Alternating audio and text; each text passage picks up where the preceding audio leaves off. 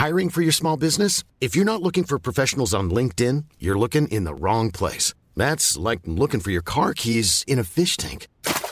LinkedIn helps you hire professionals you can't find anywhere else, even those who aren't actively searching for a new job but might be open to the perfect role. In a given month, over 70% of LinkedIn users don't even visit other leading job sites. So start looking in the right place. With LinkedIn, you can hire professionals like a professional. Post your free job on linkedin.com slash people today. Is it acceptable to go to Mickey D's just for a drink? of course it is. But good luck leaving with just a drink.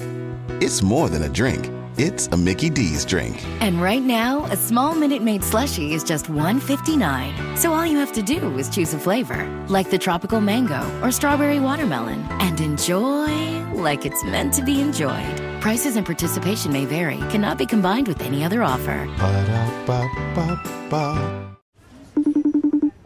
Hey sis, are you FaceTiming me from HomeSense again? Saving money, that's my jam. What do we think? Outdoor dining set or wicker lounge set? Since your signature dish is a margarita, go with lounge. Okay, I am so ready for this party. It's been too long. Wait, go back. Show me those pretty ceramic plates. They're melamine. Even you can't break them. Look, these cute cushions match Is my Is that my shirt? Outfit your outdoors. Have it today at HomeSense. Standout pieces, outstanding prices. Or is it 73? I think one got disqualified. Tampering. Greetings. Good evening. How the hell are you? 25 minutes after the top of the hour, actually before the top of the hour in the central time zone, that would be the 8 o'clock hour. Uh, 25 before 6 on the West Coast. Welcome to Beyond Ringside Live, and I'm still trying to learn how to tell time after all these effing years. Uh, live from Studio One, yours truly, Magic City Motor Mouth, Fast Study Lane, being joined by the inimitable, the incomparable, the untraceable, and there's about nine or ten other words I can put in there, but it's not safe for work. Mark Mabo Bowman, how the hell are you? Hey, Eddie, I don't know if you've heard, but uh, there's a new rear end guy down at uh, Briscoe Brothers Body Shop. He's uh, specializing at banging out rear ends named uh, Mitch Bennett. So uh, y'all head on down there and, and check him out. He does buckle under performance pressure sometimes. So, you know, Well, as long take as it he's easy not, on him. as long as he's not too heavy on the tail light assembly, I think we're going to be okay. Thank you to everybody tuning in this evening through, of course, the Beyond Ringside channel on TuneIn Radio, as well as a number of different sources out there. You know something? I have to say it like this. In the words of iconic, legendary pitchman, the late great Billy Mays. But wait, there's more. And that would bring us over here to the other side of the tape, which would be C2C Radio Show, quarter to corner time, right here on C2CRadioshow.com through Spreaker.com, and of course, our wonderful friends and family over at the Beyond Ringside Radio Network. And, and you're right, the Briscoe Brothers Body Shop, they, they just found a new mechanic. And it's, uh, I understand that his rates are negotiable, um, but he prefers to uh, be the big spoon. That's all I can tell you. Whew. Stan Grubb here with my tag team partner, of course, Brian Taylor. What's up? And Stan, you know you were telling me earlier that if your tranny ever breaks down, you're going to Mitch at the Briscoe Brothers Body Shop. Bumper to bumper coverage here at corner to corner.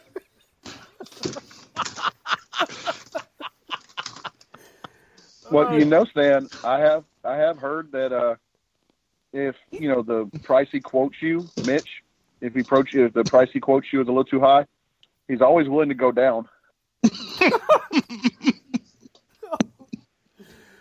I just oh. hope he can. I just hope he can fix that little problem with fishtailing that a lot of a lot of people seem to have whenever they have a loose rear end. I'm sure he's got a good handle on it. We're gonna hell for this. You know,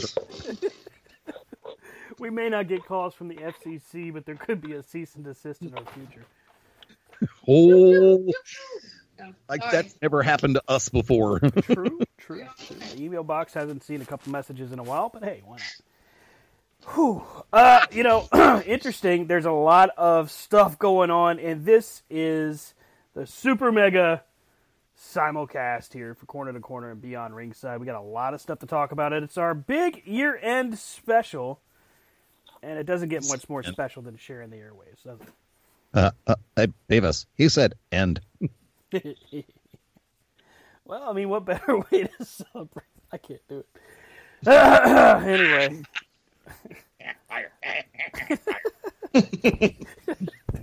he, he said end. oh Okay. boy. We're so, going to send you back to the factory for that butthead impersonation, dude. Yeah. Uh, sorry, and and, and stuff. you know, back Stuff. in the day, I was actually pretty good at those kind of impressions. Not so much anymore. Oh, well. Well, when your tranny breaks, you know, you just lose confidence. You got a busted axle. Yeah. Your trunk start Busted what? Rear axle's all out of whack. Oh, Axel. Oh, Yeah, you thought I said the else. other thing. Yeah. Mm. Okay, rails, we're going to find them eventually. I don't know if we actually will or not. You know, I'm going to go ahead and throw this one out there. I've made the comment on both Corner to Corner and Beyond Ringside Live that we've entered into a new golden age in professional wrestling.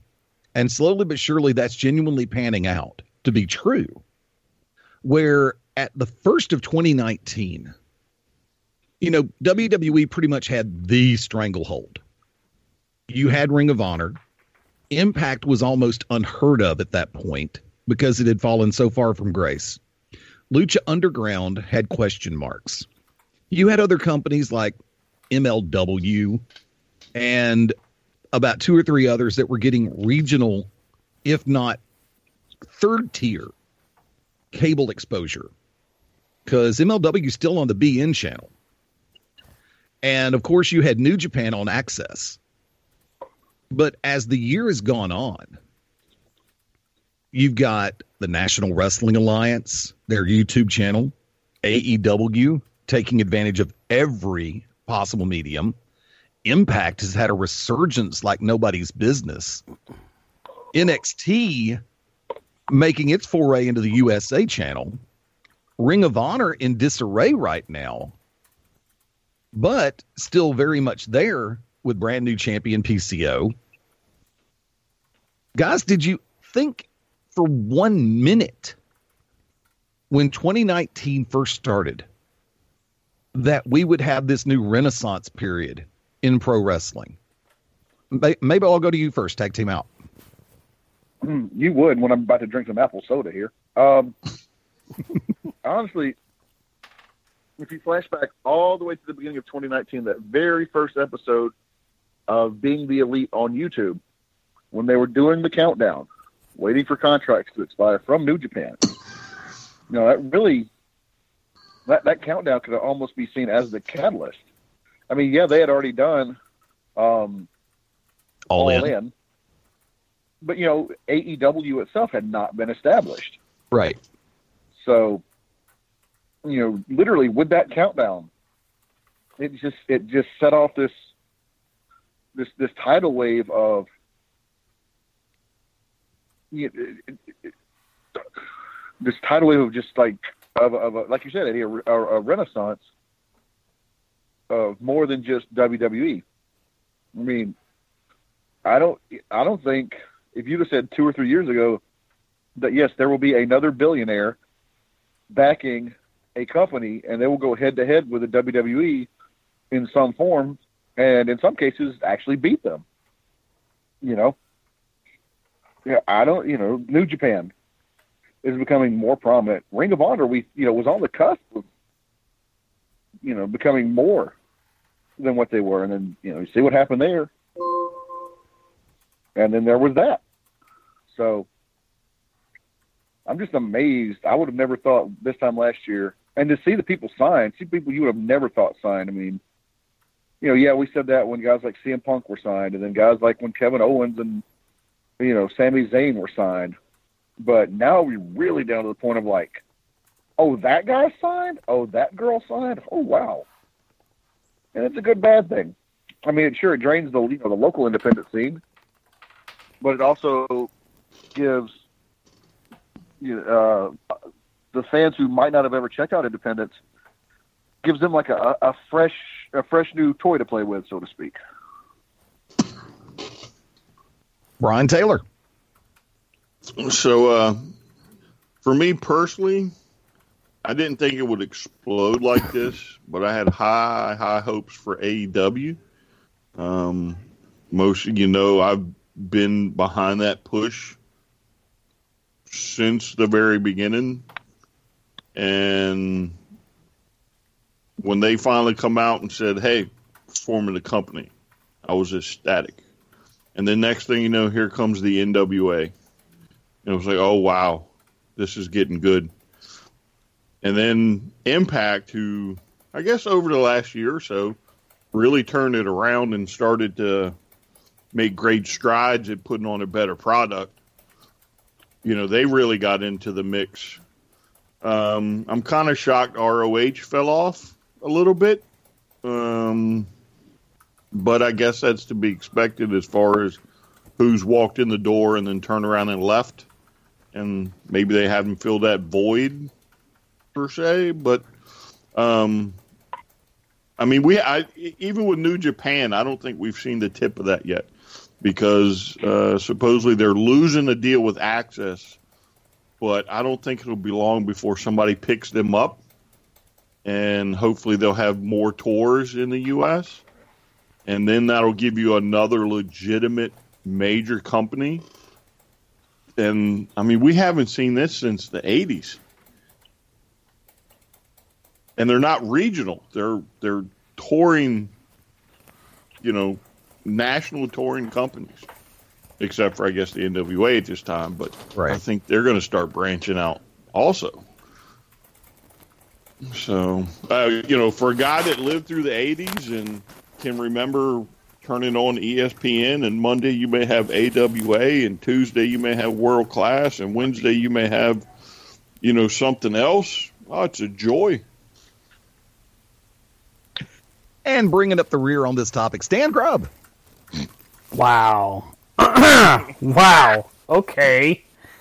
Uh, you know, I don't think that I would ever imagine seeing Jean Pierre Lafitte as a world champ.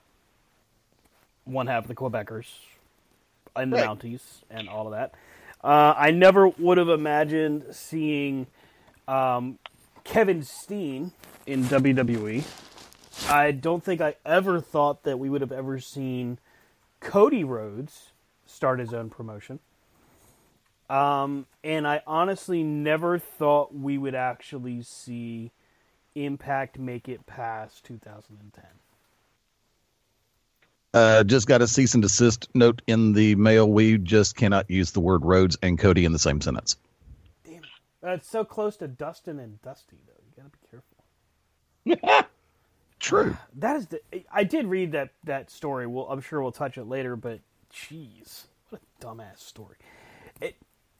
I think with wrestling now, with what we're seeing, we're finally getting a chance to see the pieces that have just been sitting there for so long, and we were just hoping that it would come together.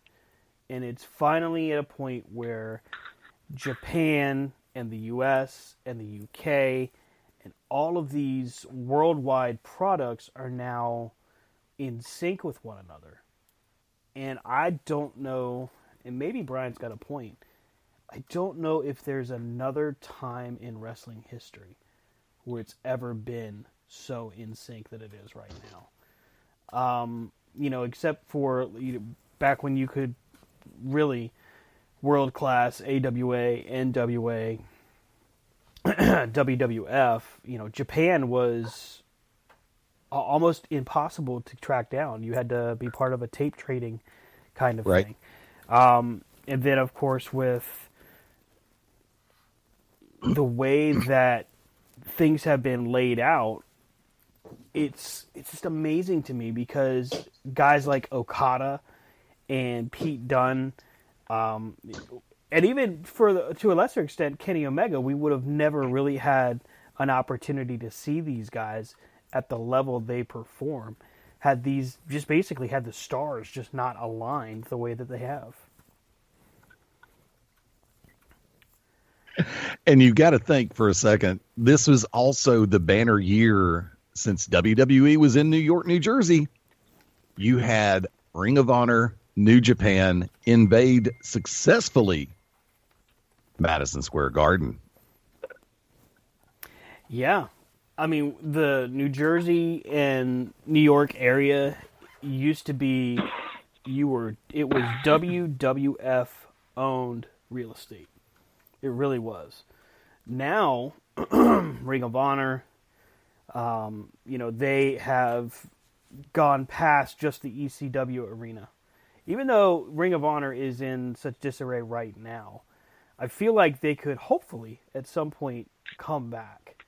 Because for the most part, from their inception to maybe a couple years ago, Ring of Honor was the best pure wrestling in America, in the United States. Um, you know, WWE has always been even even at its finer points has always been more entertainment than athleticism. NWA at its best points was more of a, a gritty fight than it was, you know, technical wrestling. Ring of Honor, on the other hand, was like that mixture, and they didn't need the entertainment aspect of it to stand out. So I'm hopeful that at some point Ring of Honor can come back. One quick thing, and this just in on a side note. A World Wrestling Entertainment stockholder is suing for a peek at records that detail the company's involvement with a football league resurrected by WWE chairman Vince McMahon. This, of course, courtesy of BloombergLaw.com. The lawsuit filed December 26th in a Delaware Chancery court by an Oklahoma firefighters pension fund claimed that there is, quote, a credible basis to believe, end quote, that McMahon and other WWE senior officials breached their duties, D U T I E S, not the other spelling, to investors by diverting valuable resources to the XFL. In a totally unrelated yet related story, normally clouds contain water that form rain. Uh, oh, okay, George. I mean, I, guess I get it, but at the same time, I mean, you're gonna sue. It's it's like it's like a mosquito suing King Kong. I mean, how are you gonna do this? You, you're thinking that you're just gonna get in his pockets, huh? No. And if if the board of directors truly thought that was happening, they wouldn't have let him do it in the first place. I mean, it's why WWE is a publicly traded company to protect them from those kinds of. Because to me, this is, seems like a, a frivolous kind of lawsuit, um, which it's just stupid. But we live in a world where people sue for everything nowadays, and as you've heard, that's right, Brian. I, I can I can confirm. Wendy Stevens has joined the booth. Rob Hefner, live and on the air. What's up, Rob? Hello. What's going on, man? How are you? Welcome to the Super Mega Simulcast with Beyond Ringside and Quarter to Quarter. That's awesome. Thanks for letting me play. That's Rob awesome. Rob just oversells Long time no with a big talk to. Hope you're doing well. And Rob Hebner, Mark Mabo Bowman, y'all say hi. Geico asks, How would you love a chance to save some money on insurance? Of course you would. And when it comes to great rates on insurance, Geico can help. Like with insurance for your car, truck, motorcycle, boat, and RV. Even help with homeowners or renters coverage. Plus, add an easy to use mobile app, available 24 hour roadside assistance, and more, and Geico is an easy choice.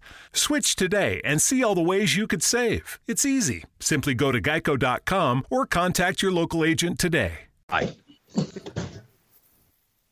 Hi. Thanks for letting me play. Oh, oh, oh. Sorry. Nachos. I guess Mabo finally found the bathroom. Probably. Oh. I'm Oh, watching this. I found I found this new movie. It's got a kid named Mitch Bennett in it. I think he's going to go far. oh dear God. Wasn't that the UK remake of the movie called Deep Impact? I think it was. I think it oh, was. Sweet Jesus. Stroker Ace, maybe. Oh, the devil Oh. and Mr. Jones. Oh, what? Come, come on, man. Oh, Spaceballs. Jesus. See, I s- Stan, I told you we shouldn't talk about it to misdirect you a little bit. I mean, It's more like Cannonball Run. You guys are the worst. The streak. oh, ew, ew. The jerk. The man oh who knew too wow, jerk! There's so many meanings to that on so many levels. That just works. yes, this is true. Boys on the side. Oh, Odd man out. Twelve angry men.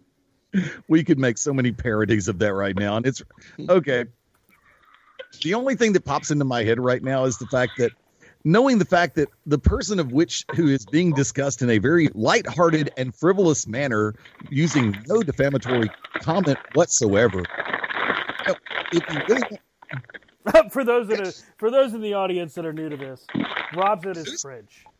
who's got the tater chips Rob, what's on the menu tonight? That. Doritos. That ain't me, so go suck it. Wait, is tonight's broadcast the part of Mitch going to be played by Rob? Is that is that what's going on? Heyo. is he down or is he up Oh, So, so, so let me try and let me try and write this cart here, Yeah, go right? ahead, just for a little bit, just for a little bit. you know these jokes are going to run all the way throughout a two hour episode Yes. talk about a Oh yeah. ending. we'll just bang 'em- So, we'll bang them in there wherever we can uh, Insert them in every spi- space available. Gotta fill in so we're gaps. talking about all these different promotions, right? Yes. yes So, what about the news that Jericho is giving Tanahashi an AEW title shot should he win at Wrestle Kingdom? You think there's some uh, collaboration going on there, or what? I have an answer for that, Pedro. Fire away. That is untrue and unfounded. That is just something that Tanahashi, I think Tanahashi said, and then Jericho's just running with it, or vice versa. There's no truth to it. There's so far there's nothing being worked out. Regardless of who wins, this is all just to push the because Jericho only works the big events for New Japan. Right? So this this is all just uh, this all just you know just joking back and forth to pull in more draws for the Tokyo Dome show coming up. So there's nothing behind it. There's no collaborations so far. So it's just them. It's just two guys having fun.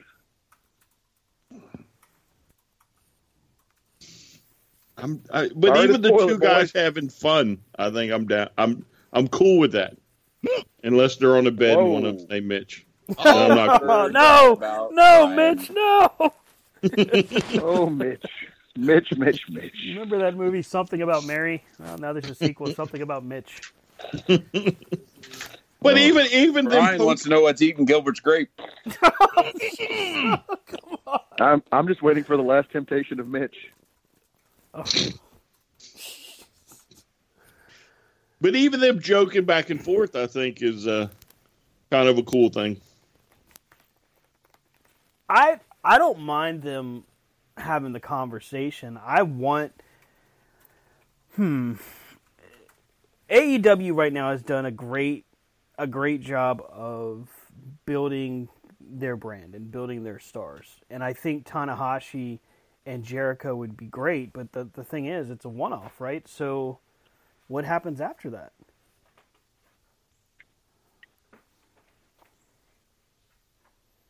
Why not a super card?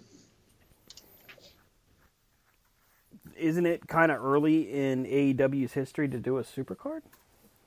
Why? Not if you're building towards WrestleMania weekend. Uh, okay. Oh, that would be huge. well, you want to talk about sticking it to Vince on WrestleMania weekend? They did last year, 2019. Every company under the sun was in the New York, New Jersey area. Everywhere from the suburbs, Queens, the Bronx, you name it, all the way through Rahway, New Jersey. Every company had something going on WrestleMania weekend that could have anything to do with the Northeastern U.S. And now it's going to be in Florida? Mm-hmm. Hello. Think about this. They're going to be in Tampa at the stadium where the Bucks play or allegedly play. Depending on depending on who the opposition is, that's why I say allegedly. You're not that far. If you pull up a map of Tampa, Florida and the surrounding vicinities, how far are you from other major and minor cities in the Sunshine State? Not that incredible. Busch Gardens. Hmm? Busch Gardens. Of course. They're not going to have a wrestling event at Busch Gardens. Why not? That'd be awesome. Well, WWE had one at King's Dominion. That's you could have Stone Cold Steve Austin's beer bash at Busch Gardens. What the hell? True. I mean, that's a valuable point. I mean, you're really how far are you from Orlando at that point? About an hour and a half. Mm-hmm. What about Jacksonville? Real, uh, that's even Mm. further up. Jayville's, is it? yeah, that's northeastern corner of the state. Hmm. Because, yeah, Tallahassee and Jacksonville are a straight shot across from each other on 10. I mean, Gainesville may be about an hour and a half or an hour. Orlando may be an hour and a half. Um, shoo, trying to think. But there's some other major league destinations around that area. So I guarantee you, everything from Ring of Honor, New Japan, um, Impact, you name it, MLW, of course, that's their backyard practically. The, the collective are putting on another show again. It's going to be, I want to say it's Black Label Pro, AIW, and Impact. No, no, no. And of course, don't forget WWN has their training Wait. center down in Orlando. Hey Eddie, who's uh who's um Drew Cordeiro running these days? Beyond. Beyond. Oh, there's going to be Black Label, at least Black Label Beyond and AIW for a fact. And of course, others are to be announced for the collective or whatever they're called. Well, WWN or Evolve, they're they're going to be wherever Vince tells them to go. It's Gabe Sapolsky and his group, they're they're going to follow whatever Vince tells them to do. Pretty much. I mean, that's that's a done deal. That's it's part of the reason you don't see, especially with like IndependentWrestling.tv and some of these other spots, why Evolve doesn't get the attention they used to get Right. because they're either being told they can't, or they're just choosing not to. Probably smart on both sides because the, if they're truly trying to keep away from it, you you almost have to ignore it.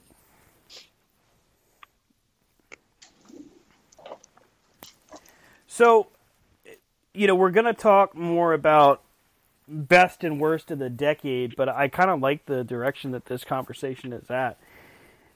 The question becomes then if if we could see a supercard between AEW and uh, New Japan, would we see like a part 12 to Kenny Omega and Okada? I think you'd have to.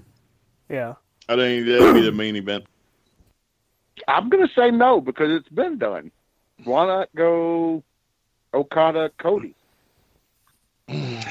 Actually, let me go ahead and jump in on that one because just because it's been done on pay per view, just because you've seen it on AXS, doesn't mean you've seen it live. But I'm There saying is- try something a- new. Okay.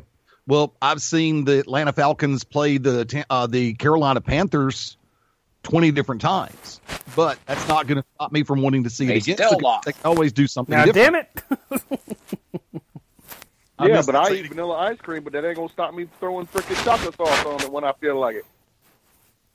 So you changed it up a little bit, but it's still vanilla ice cream. Nah, man. When you throw that chocolate sauce on there, then you got to put some M and M's, maybe some Oreo cookies, Knowing you, a you do baby's put finger. I don't know your sprinkles. something. You know, pig fetus, whatever. Oh Change God! What the hell? Hang on. Don't something's going judge on. me. Something's going on Don't right outside me. studio. Something was going on right outside of Studio One. Hang on, let me turn on the outside microphones. Damn, somebody got. Mick Foley has arrived. I can't believe I fell for that. I can't believe half of y'all talked over the punchline. I was expecting Santa Claus. No. There's a method to the madness. Well, I, I mean, I just think based off of the the first two that you know they they five star whatever five and a half stars whatever they are mm-hmm. you know whatever people have given them I think that's the only reason why you get Omega and Okada is just for that sheer let's take it to let's give the American mass something to look at but they've done like all these long like what you're gonna have to do something to spice it up to change it for the American audience because they're not gonna sit through all that crap like the Japanese do. I'm thinking steel cage. Man, that'd be all right. I would be Yeah. cool seeing a cage match between them two. Let's see them get nasty with it. We, we've seen them do strong style. We've seen them have great wrestling matches. Let's see them brawl it out. See, I have to argue with one simple thing. You're saying that they wouldn't sit through a purely technical scientific matchup, and I do believe we would. Um, you've got a You number a of number- fans in the United States of America who watch New Japan on a religious, a religious basis, who subscribe to in, um, New Japan World, and who actually would love to see something like that in their own backyard or somewhere where they could actually go see it. So, um, but these are also watching it though. They can get up and go pee. They can make a sandwich. They can do whatever. They can pause it if they need to. You know what I'm saying? not everybody I'm has saying- a short attention span. Have you met the new? Have you met the new generation of people? Some of them, yes. I, Well, I mean, The only reason, why, only reason I'm making it through this conversation is because I'm eating a cookie and concentrating on you guys. I mean, AEW has demonstrated that you can generate an audience and prov- provide the strawberry to everybody's vanilla ice cream. You know what I mean? You don't have to be the exact same. You can do something different and people will tune in and watch. If there's anything we've seen from this Wednesday night, I don't know if I it's a skirmish right now. It's not really a war. But from what we're seeing is that the audience albeit the same audience from Monday to, to Friday is split and watching, they're changing the channel. So some are watching AEW some weeks, some are watching NXT. So AEW is doing something, and New Japan, at first, they were like, ah, you know, we want them to do their own thing because I think they were just pissed because they were, you know, on the outside looking in when it came to, uh, you know, the elite leaving. But now that they've seen that AEW is for real and that they don't even have to quote unquote compete, but just stick around, they just have to survive, is realistically what they have to do. They survive, uh, you know, another year, they're already doing better than anybody would have given them credit for. So right now, if New Japan does a supercard with them, while I feel it would be soon, the benefits of it outweighs outweighs anything else. And to have Okada and Omega, well, I'll say this for you, Mabo. I think Cody and uh, and Okada would be a great match, but I think the the general populace would want to see, you know, Omega Okada, and it doesn't matter if it's the twentieth time they've gone at it. You could give them, and AEW would do it. You could give them, you know, sixty minutes, and people would watch, especially if it's the main event.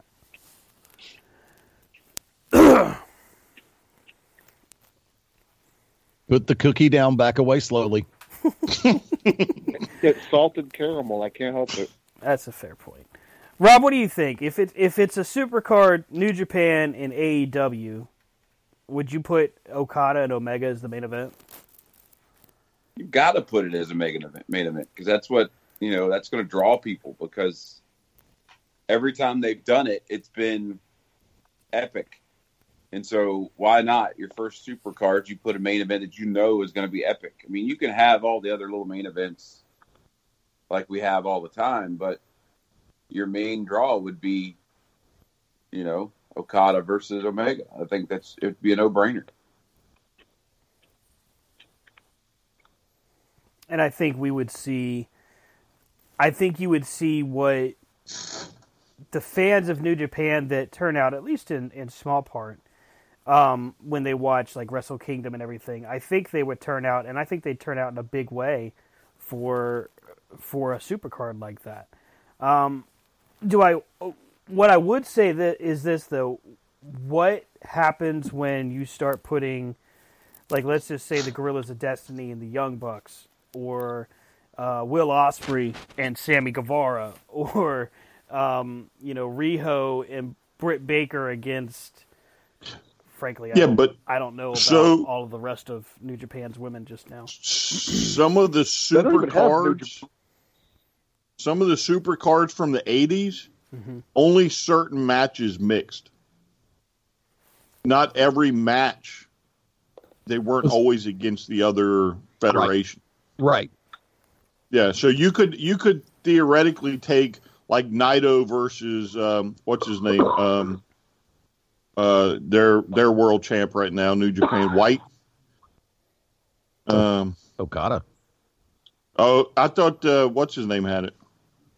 Um, no, Okada, Okada, Okada got the belt back from White a couple of months ago. Oh, okay. Well, I, I haven't watched New Japan in a while, so but you could take like White and Naito and have them in a match. Mm-hmm. You know, if they were in a feud, and then maybe mix the Guerrillas versus the Bucks, and then you know, um, Riho versus Britt Baker. I mean, you don't necessarily always have to go Federation Federation. I've got to argue the Riho Britt Baker match because the last time they faced each other on AEW, it was not good. Oh no, no, no! I'm just I'm just drawing names. That's all. Oh, okay. Yeah, yeah, no. Uh-uh. Yeah, Case. I- Go ahead. Oh, I, I I don't necessarily need to see Britt, but so much. I um, mean, I think she's improving. I think she's a lot better when she started, but sometimes she makes mistakes. She's on again, off again. Yeah.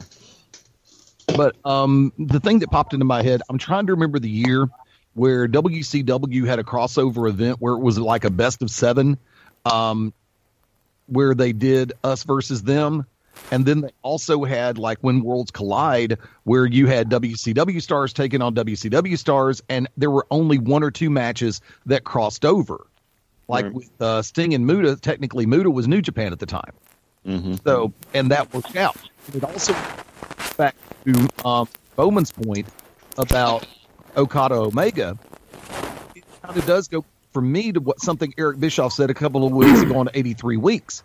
Why do you quote? Why do you think we gave him Sting Flair? Why do you think we went back to that well? Because it worked. Sure, you've seen the match 20 times. Sure, there may not be anything new in that match, but people are going to flock to it because it's Flair Sting. You have two of the biggest names in the industry going at it, and it may be a carbon copy of their first encounter or their second encounter. But it's um, but Okada Omega is going to be something that most wrestling fans who have a clue about international wrestling and what's going on in New Japan and what has happened in re- in the past couple of years, they're going to sit back and say, "Ooh, I get a chance to see that here in the U.S. I'm in." But everybody's got a perspective on it. There is no there's no wrong answer. There's no purely right answer because right now all we can do is speculate. Because would would April of or late March of 2020 be too soon? And how many people in the God, how many dirt sheet writers would look at that move as an act of desperation by AEW and then how many others would look at it as something different and innovative that you didn't think you'd see in 2020 and this early in AEW's existence. Frankly, the only the only uh, dirt sheet writer that's going to find it as desperation is going to be Meltzer. Everybody else will call it an act of genius because that's really what it is. I don't know what it is with with uh, the Observer, but frankly, that guy just he, he can't he can't make anybody happy anymore, and he's just pissed off. Oh Well, wait, I- hold on, I've got him on the hotline. Oh, wait a minute, hold on, let me patch him in. Yes, Dipstick Dave.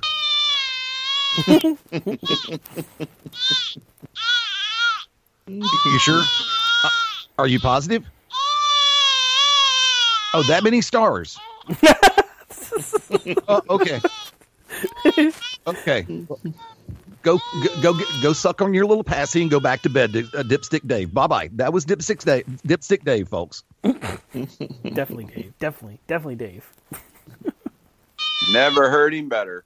it's it's probably the most time he's had on a podcast in a good while. You know, he does have a show on Sirius. At least he used to have a show on Sirius. Will you stop plugging the man? Sorry. He keeps trying to break back in. That's a valid point. I apologize. Sorry. First you mentioned him by name, and then you just kept referring. Oh, he's got this. Oh, he stop. And for doing that stand, you get this.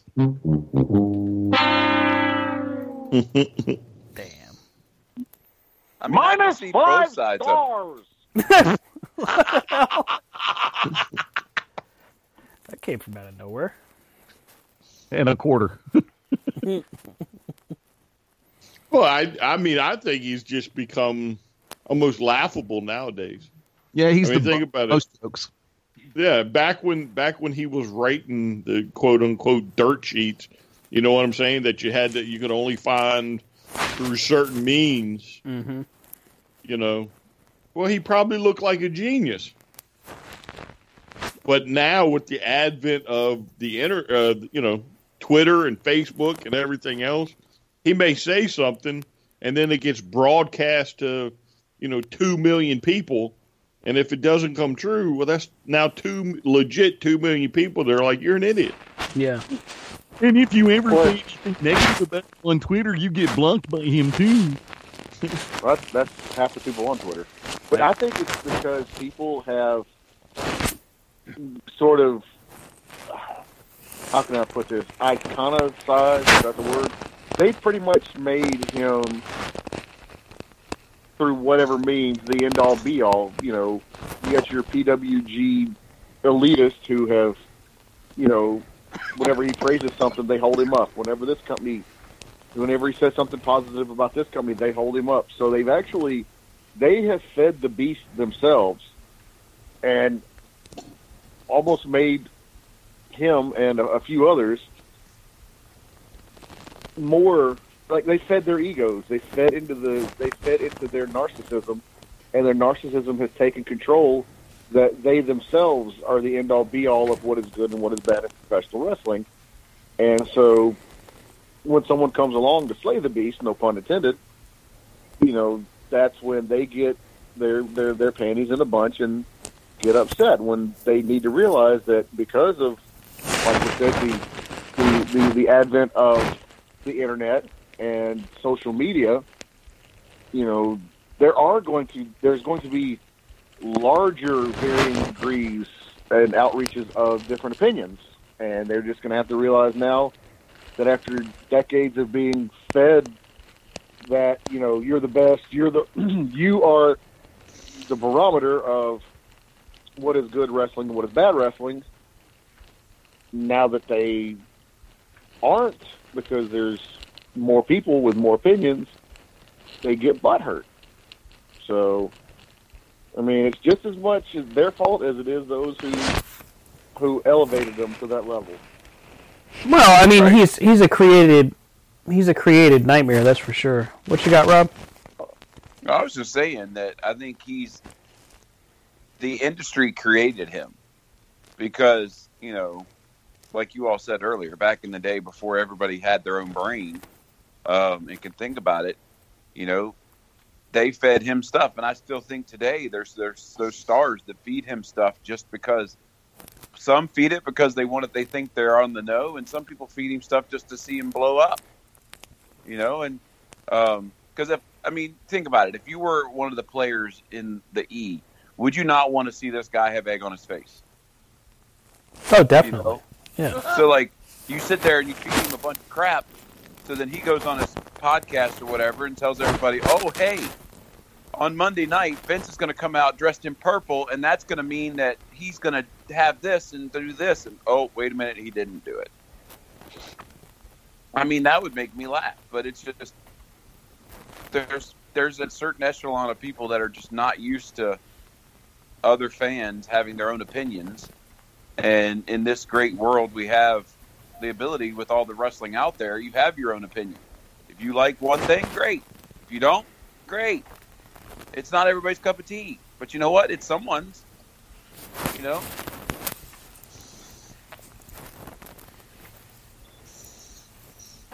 That's a that's a val- valid point. I mean, he's a like I said, he's a a created nightmare because people wanted to see their names in in what he was printing. They wanted to be listed, or you had those that wanted to see him self destruct. But either way, that was that was what people wanted. That was what the world wanted to see. I mean, he's the barometer of he's the barometer of social media. You know, news people all over that you see all the time. They have to get it out first. They don't necessarily have to be right or even close, but they have to. He has, you know, so he has to get it out first because he has to have his name out there, and it doesn't have to be true. That's the sad part about it nowadays. Um, it doesn't have to be true because rumor and innuendo are two favorite words in the vernacular. Not to mention hearsay. You ever noticed hearsay and heresy are pretty damn close to each other? You've got situations where, and this is something that I really got to sit back and I, I'm gonna I'm gonna have fun with for a second. When this incarnation of BR kicked into gear, beyond ringside, that is acronyms. Oh, that's what that is. Okay, I'm sorry. There you go. Well, I have to be careful about saying BR Live, even though I was saying it long before Bleacher Report. They just managed to trademark it. I wonder if no, Cody wouldn't be able to help me with that either. Um, love you, Cody. That's all right. C2C is magically canvas to canvas. Noted. How the hell did that happen? Noted. when this incarnation kicked over into a different gear, there have been various, pardon the expression, third persons in play, and sometimes four and five. But the tandem in play has always been myself and Mark Mabo Bowman over this last run. Up, until, up until recently, up the last couple of years, we'd always told everybody Mabo was the super fan and I was the you know da da da. I was doing whatever I was doing in the business, depending on what um, if it was announcing commentary, all of the above.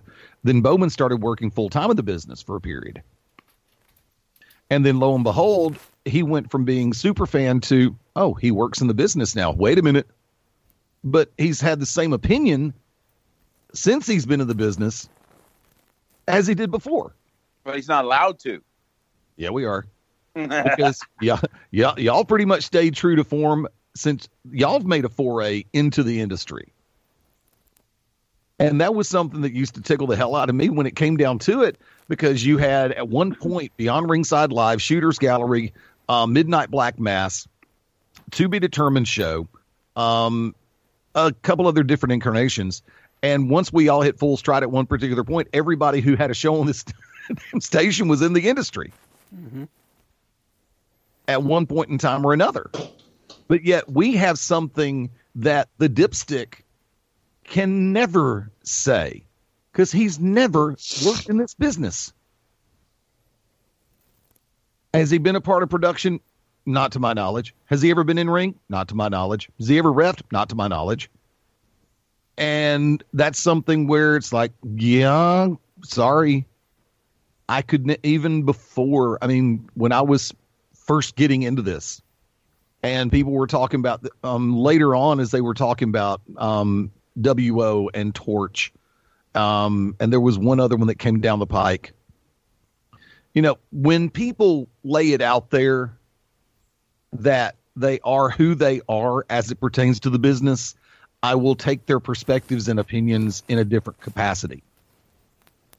Whereas, you know, when you get case point scenario, CM Punk on Superstars, uh, the backstage, multi-time world champion. How many organizations has he been, has he been a part of? He's been a part of the grandest stage of them all, and small-time shows as well. If he, I mean, as long as I don't detect any true vitriol in his comment, I I will take that criticism that he lays out there about something and say, okay, he's got a point. Whereas somebody with an unfounded opinion or unbased but due to complete lack of experience in this business in any capacity whatsoever, I'll sit back and go, yeah, they're a mark for themselves. They are their own biggest fan. Whereas I we mean, I feel attacked right now. Jeez. no. Whereas we have fun doing this. At no point in time will any of the five of us take ourselves way too seriously.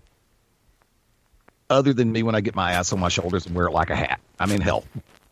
Wow. You're talented. That takes I a took lot of less- flexibility. I took lessons from Kelso and Red Foreman on that 70s show. I believe that movie is going to be called When Eddie Meets Mitch. That's a long, no, the dark Mitch- Hellboy. The, the- the Eddie Mitch be like- movie. The Eddie Mitch movie is called Innuendo.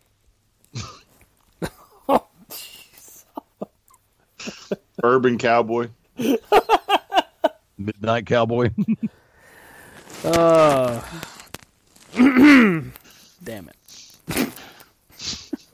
I Sorry. think I think we wrecked him that comedy bit way too much. Oh, Wrecked him, damn near killed him. Thank you. I just hope in all of this that that the the man himself, the guy, actually doesn't you know lose his freaking mind because everyone and their cousin is throwing jokes out there, um, and you know, no pun intended, but being the butt of all jokes right now, you know, here's the guy who is already we already know he has issues. Like it's already documented that the man has, you know, mental issues. This probably won't help. Well, hold on, Stanford. Oh. If I may, because I brought this point up to a, a, a dear friend of mine earlier. Let us flash back, if you will. Keyword back. The the alleged homophobic slurs posted on the bodybuilding board years ago that he had to answer for. Uh, the alleged performances he would do on Stephanie McMahon from a couple years ago on Twitter. All that aside, Wait, what? do you think that earlier this year, because he was supposed to enter into that program with John Cena, John Cena, do you think the reason why he panicked, the reason why he flipped out was because he, and once again, no pun intended, knew that he was about to be thrust into the spotlight with one of the biggest names in sports entertainment history at that time. That that it would actually, you know, exacerbate the hidden film that was just now discovered. Do you think that maybe he was thinking, "Oh crap, I'm going to get this." Once again, no pun intended. I'm going to get this push against John Cena. I'm going to be all over the place. It's not just going to be, you know, these vignettes on Raw and from NXT where people might be like, "Hey, didn't I see that guy doing one of those things and doing that thing?" No, he was about to be plastered everywhere, which would which would have caused the the resurfacing of that film footage way sooner if it had happened. Because you know they would have probably had him on all kinds of talk shows and radio shows, and Mhm. podcasts, Mm-hmm. and everything. Do you think maybe that's why he panicked and had his little emotional breakdown and mental breakdown? That makes sense. Discuss. I think that what's what's probably happened is well, there's a lot of things. I think for one, you're probably right. Somebody somehow he knew this was going to come back up, and I think the reason he knew it was going to come back up is because somebody somebody probably texted him, called him, or emailed him saying, "Hey, listen, you better uh, smarten up, or I'm sending this out." I would say that there, you know, just like with Paige and with anybody else that's had a tape or a picture that's leaked, um, somebody didn't want his star on the rise. And so when they heard that Lars was, because th- that was the rumor as of just a couple weeks ago that Lars was on his way back. So yeah, it doesn't surprise me at all. The sad thing here is, you know, people continuously talk about you know these kind of scandals and everything but it, it, it never stops happening there's no there's no so there's no conversation right now about who's going to stop the person that leaked it. Because that's the issue. The issue isn't the fact. I mean, he could whatever he does in his personal time. I don't care. Yep. But so this wouldn't be a leak because this isn't footage off a phone. This is a legit movie. How did it come to light, though? Like, how did this come out? Did someone Somebody- just go, "Oh my god, that's Somebody probably saw it and was like, "Oh, wait a second, who's this guy?" They snuck it in through the back door. son of a bitch"? You know what I'm saying? I mean, that movie could be, I don't know, ten years old Mm-hmm. because he he's, he doesn't look to be as muscular as he is now. He looks His like he's not is- even eighteen. Well, I mean, yeah, that's what I'm saying. It could be ten years ago, so it could have been forgotten Mm-hmm. and lost. It, you know, lost. There's some Oh. things even I don't forget. Okay, and that would be one of them if it ever happened. Well, yeah, but so what I'm saying is, so if you watched Mitch ten years ago, do you think you would remember Lars a year ago? Do you think you'd put it together? No, I mean because if you look at it, they do. He does look drastically different. I mean, Right. i if it wasn't for that tattoo that allegedly it's his tattoo that's been covered up, I mean, you look at his facial features, his structure, everything. It looks completely different. Right. And I think somebody was just, you know, pulled out the old DVD collection, put it in, and also a wrestling fan for, you know, probably obvious reasons. And it was like, boom, wait a second. That's Lars. Or, or it could have been uh, somebody sleazy in the industry who was part of that production and sat there and was like, "Wait a minute, that's Mitch from you know Ass Bangers Five. now, now he's on television. Let me see if I can extort some money out of him." Son of a bitch. And I, I mean, I, I, I wouldn't say that this movie would have affected his WWE career Mm-hmm. because there are others that have very similar movies. One that went on to be a very prominent female champion. Yep, very true. Uh, we also have a current female champion that had a few racy videos. Mm-hmm. Which one? Uh, we have a current tag female tag team champion that had several racing videos over in Japan, Yep. and God knows who else. I mean, we have Hall of Famers that have them. Uh, so I, I'm sure the WWE is maybe not comfortable with them doing these types of movies, or they're well aware of you know as you're coming up in the business, you may need money. you may be approached by these types of people, and you may jump all over it. Well, but but here's the thing, though. Here's the thing. If you flash back to, God, it probably has been ten years ago. If you remember, uh, I think they were going to call her uh, Aloise or whatever. I, basically, Isis the Amazon. Right. She was going to be on the first in the first female cast of the old NXT style show, and they pulled her at the last second because of her racy photos. Nothing nude that I recall. I know there was some domin- there was some dominatrix stuff. There was some serious Well, fetish stuff in there. yeah, there was some. There was definitely nudity. Um, There was. previous interview when we Well, I spoke to her, um, she she didn't come right out and say it was full on sex acts, but it was pretty close. Um, but But but the, but the point is, WWE knew they they saw that and they pulled her immediately. Now, keep in mind that was also what almost ten years ago. oh, more than ten. But yeah, you're right. You're right. But but what I'm saying before, you know, oh, don't kink shame someone or don't do this and make them cry, and then they have to go to a mental rehab and they can't wrestle at WrestleMania. Yeah.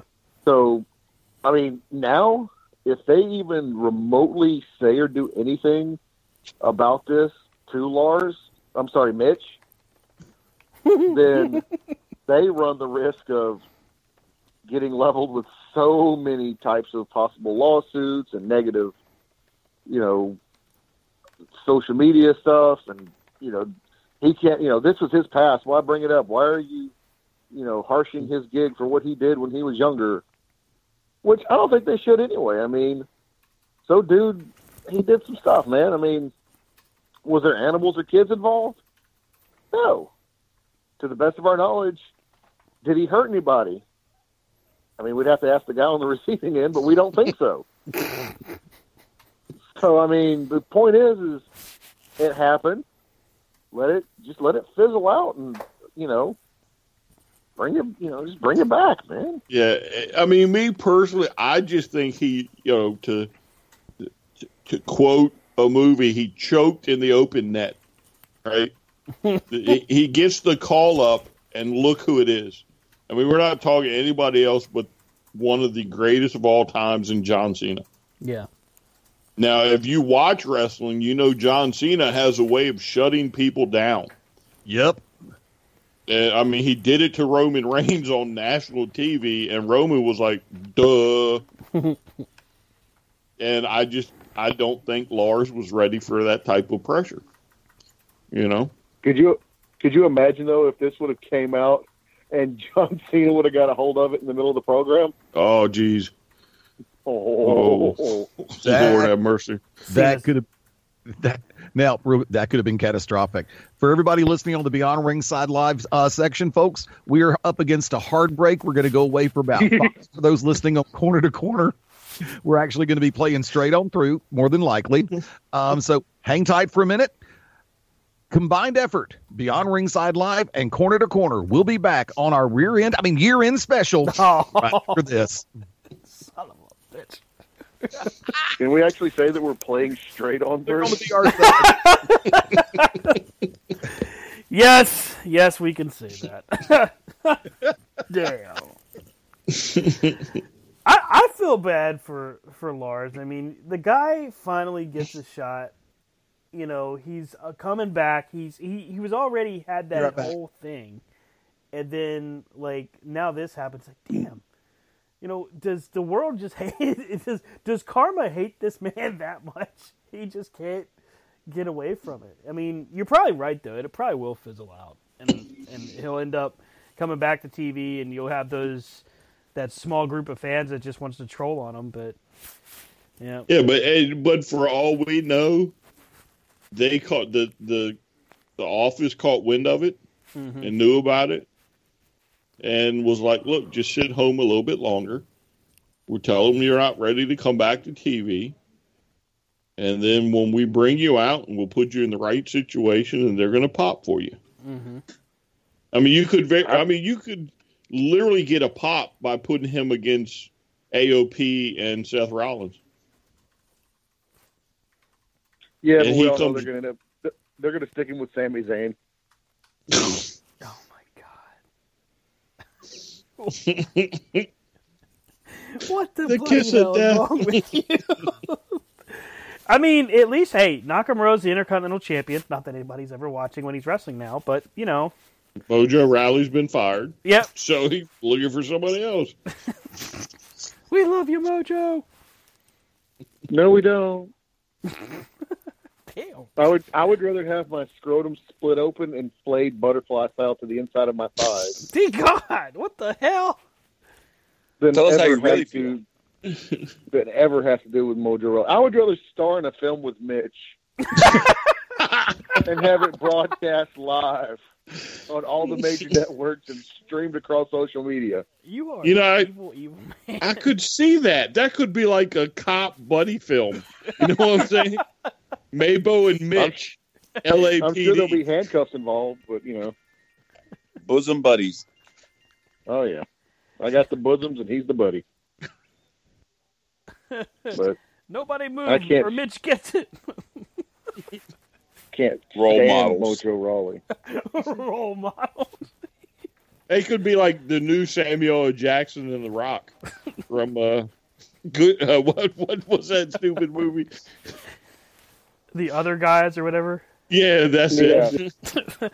I'm tired of hearing about these mother effing movies.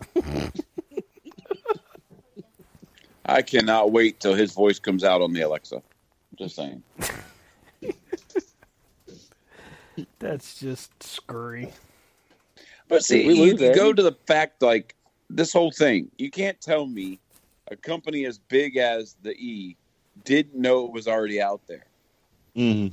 You know, oh, they've got they've got guys that scour that stuff. Like the minute somebody gets signed, they've got they've got teams that go through and, and check your social media all the way back to like live journal days and and, and, and AOL board days. They check they trace back to have you done this, have you done this, have you done this. And if you lie, that's when you really get in trouble. But they check everything. also, I mean, like, you know, I mean, they've got patent lawyers hmm.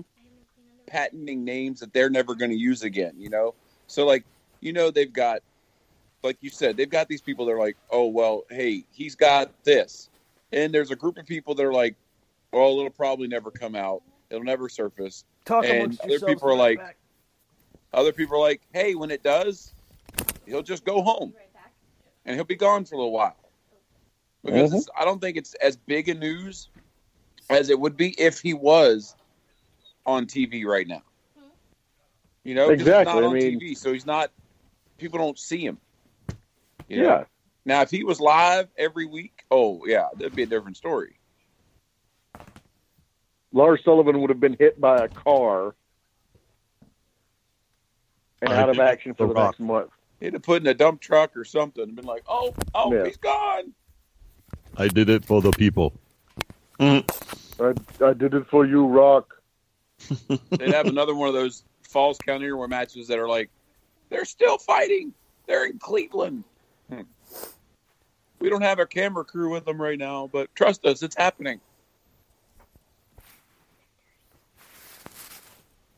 Damn that camera crew. Pesky when they don't show up. One twenty four seven roll away. Well, that that title dreaded- changed hands like three times, didn't it? out of. I mean, on Christmas alone, it changed hands like four times. Yeah. Even By- Santa Claus won it. Who won it from Santa, by the way? Uh, didn't um. Uh, it wasn't. Uh, it wasn't truth. I thought it was. Uh, what's his name? Was it Tozawa? Yeah, I think it's Tozawa. Tozawa because I think Truth won it from Tozawa. I think. Well, I, I'm just throwing this out here. Back in 15. If if it's back, if the title's still around, come Easter, if they don't have a guy disguised as Jesus hanging on a cross, Oh, no! Help me. Oh my lord! and No, he, no, and he no. covers and he covers the Easter Bunny for the 24/7 title, then the world All right, means hang tight. nothing to me.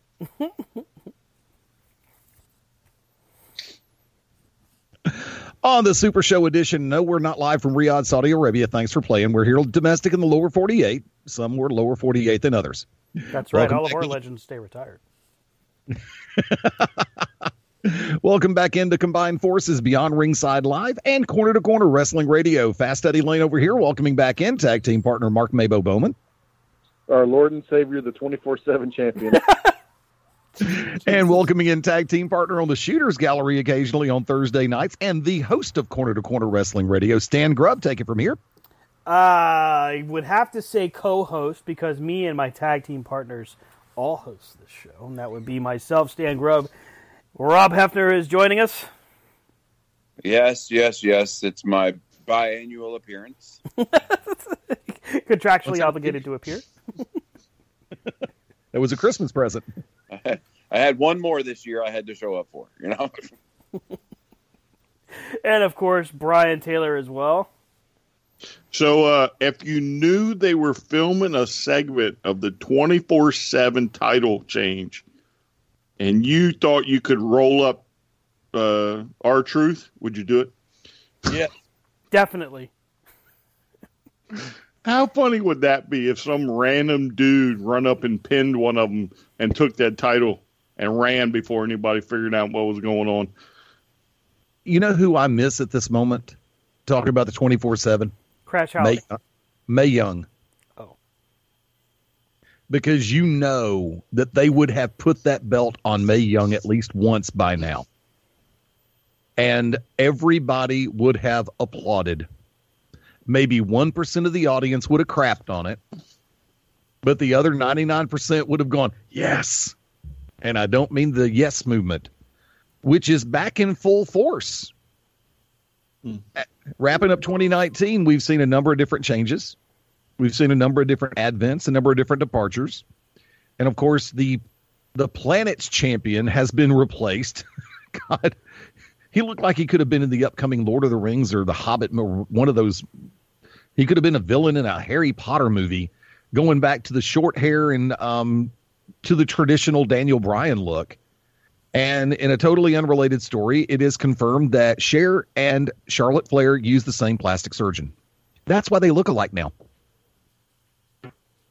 Damn. if they could turn back time. Bang, so bang. how long until Kane returns and they put the uh, tag team back together? As soon as he gets, uh, as soon as he wraps up with the opportunity to be mayor of Knox County, even though he came back for that one night. It's, uh, now, did y'all hear the rumor that he actually insisted that his pay for that um that night be dedicated to a local charity?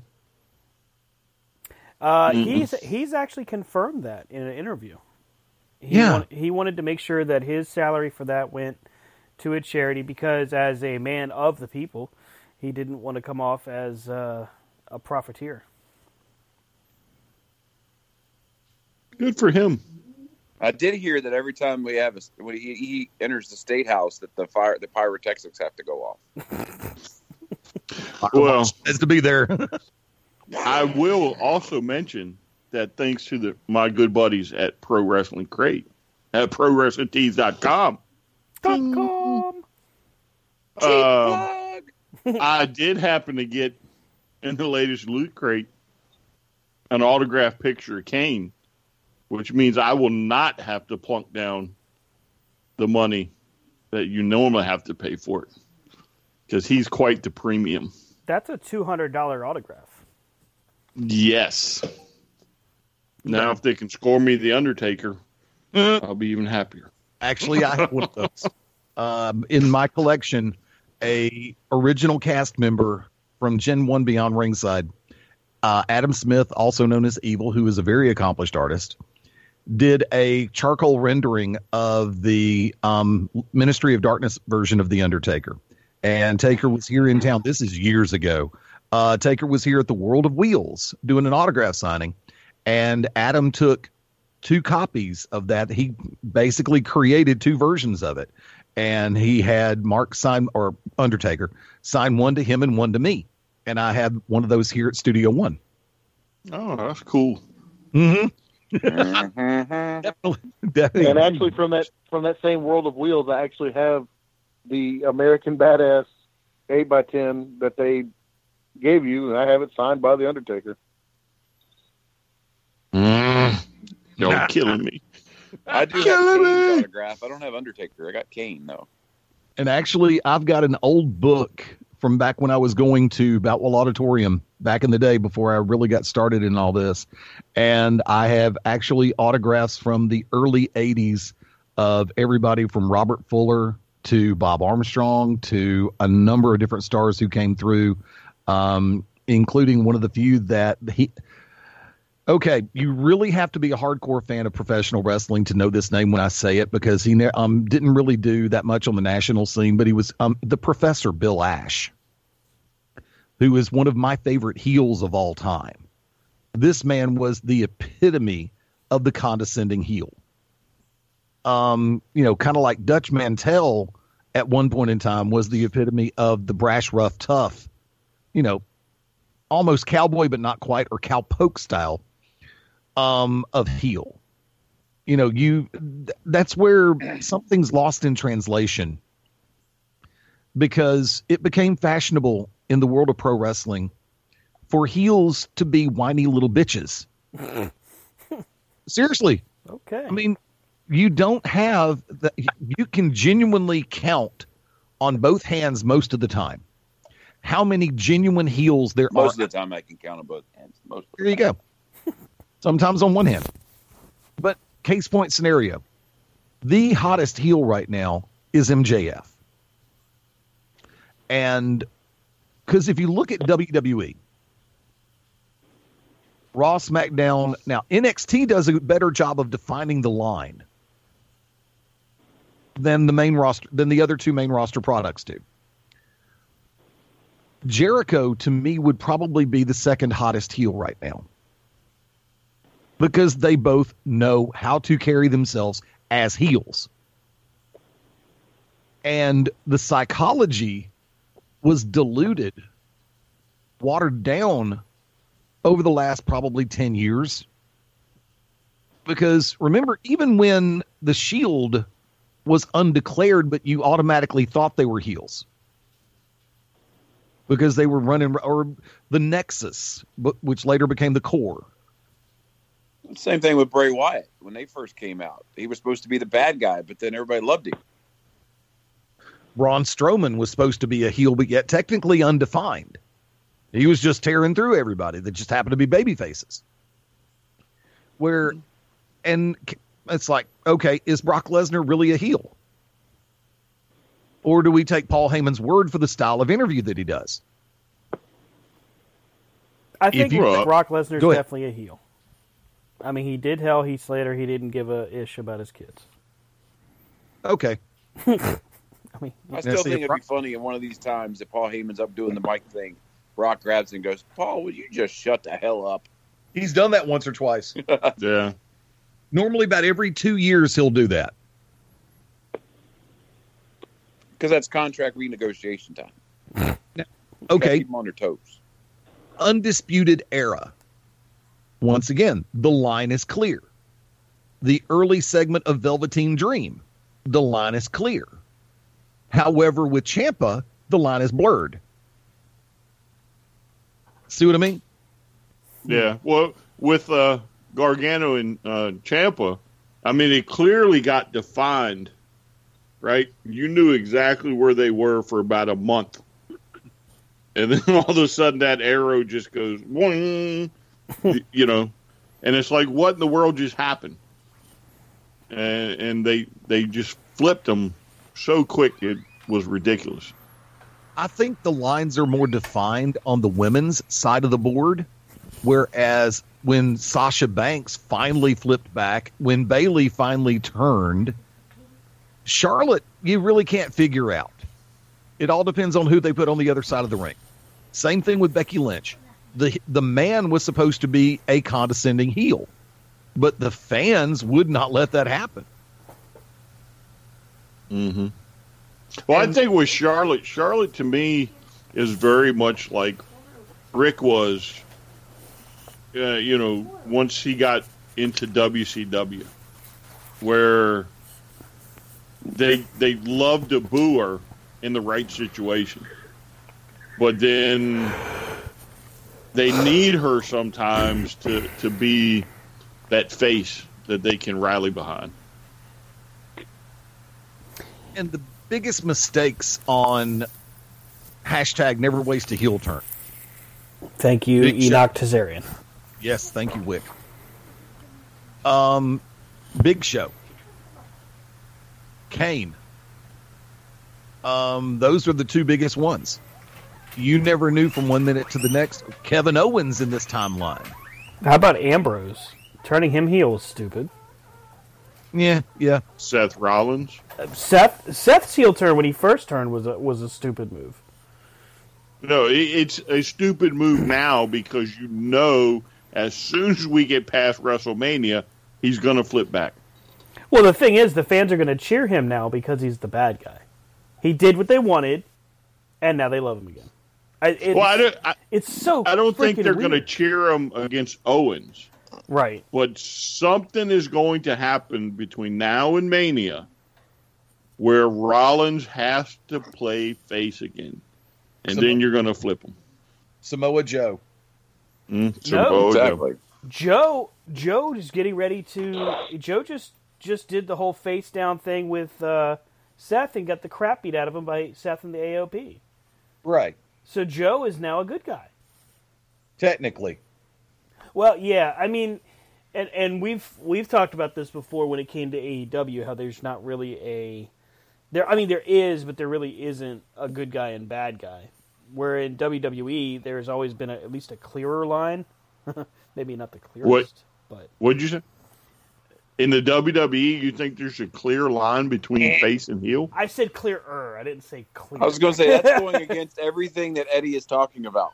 Like, Yeah, I, I mean, literally, I think Vince has even come out, or Triple H has even come out and said we don't have faces or heels. good guys versus bad guys. Yeah, we don't we don't have that. so, I mean, again, they flip on the WWE. They flip so much, and I'm talking Raw and SmackDown. They flip so much so fast. It is so hard to keep track of some of them.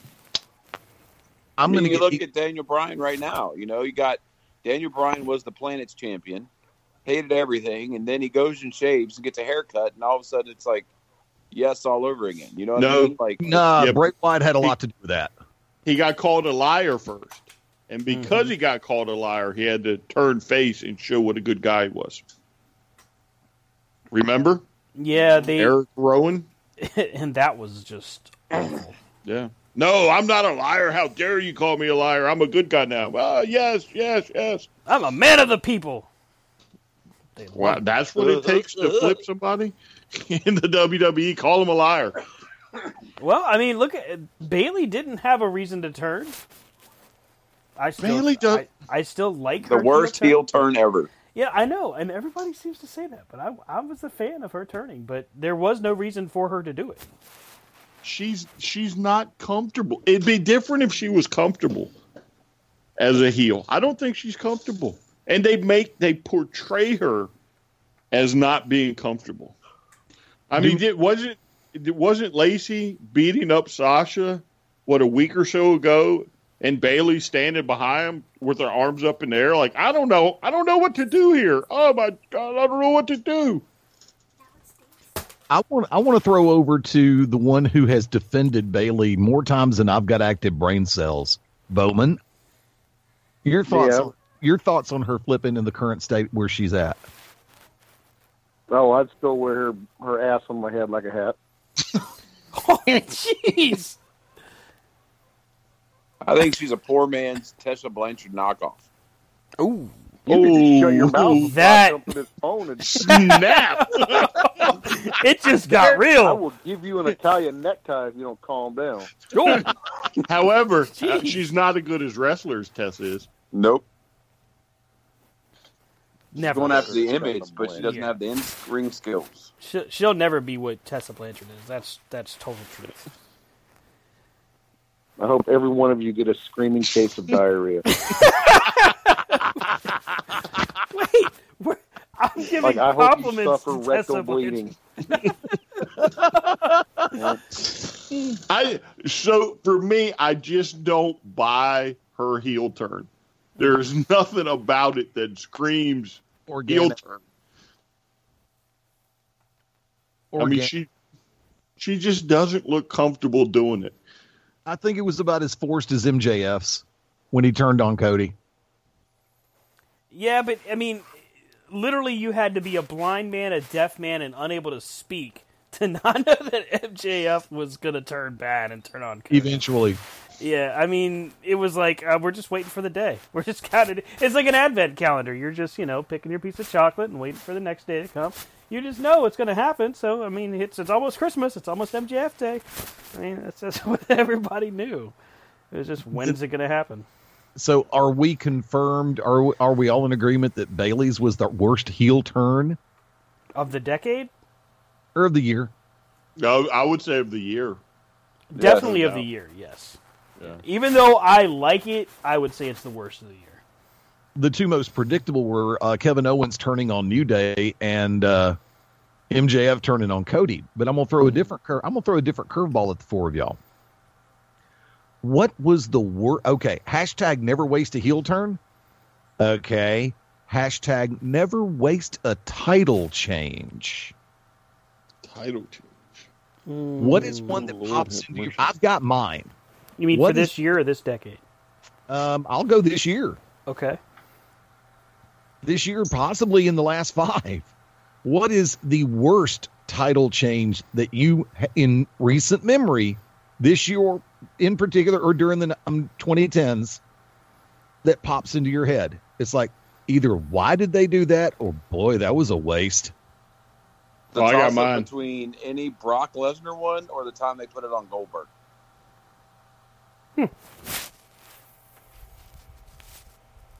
Okay, so Rob is going with putting it on Goldberg or Brock Lesnar. I'll agree. I'll give you both of those.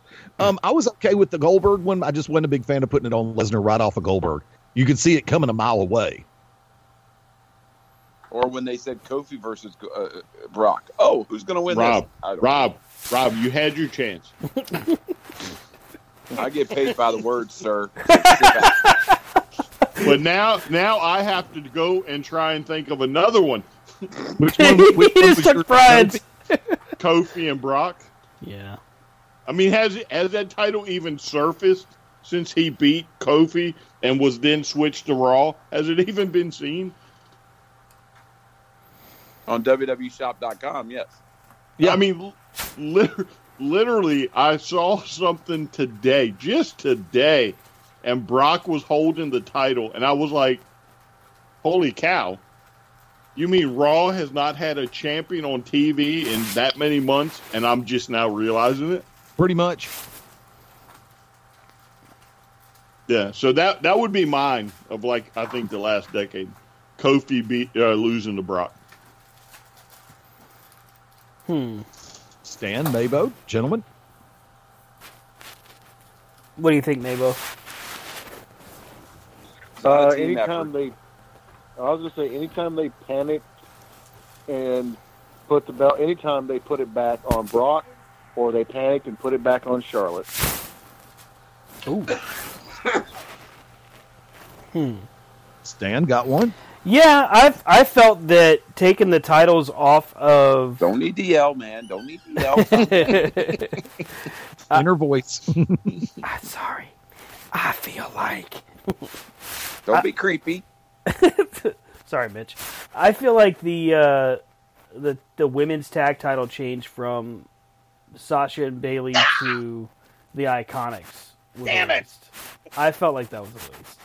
You That did all this work to build up that division, all this work to make Sasha and Bayley cohesive as a team, and then not that I don't like the Iconics. They are funny, they are entertaining, but Where have they been?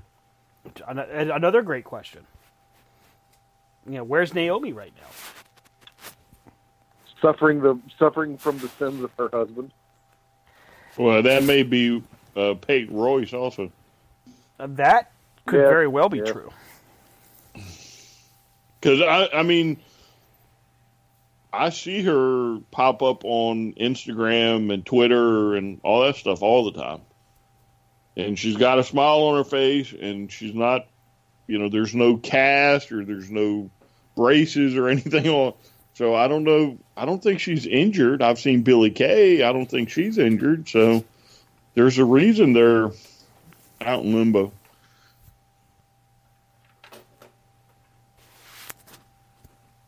All right, Damn Eddie, you chairman. it's to you, sir. You took mine right out from under me for the exact same reasons because of all the work and the effort that they put in to building Bayley and Banks as a formidable team, a credible team, um, even with the forced friction that was there, that was totally inorganic. Um, then you turn around and you put the belts on the Iconics. I believe wasn't that actually at WrestleMania?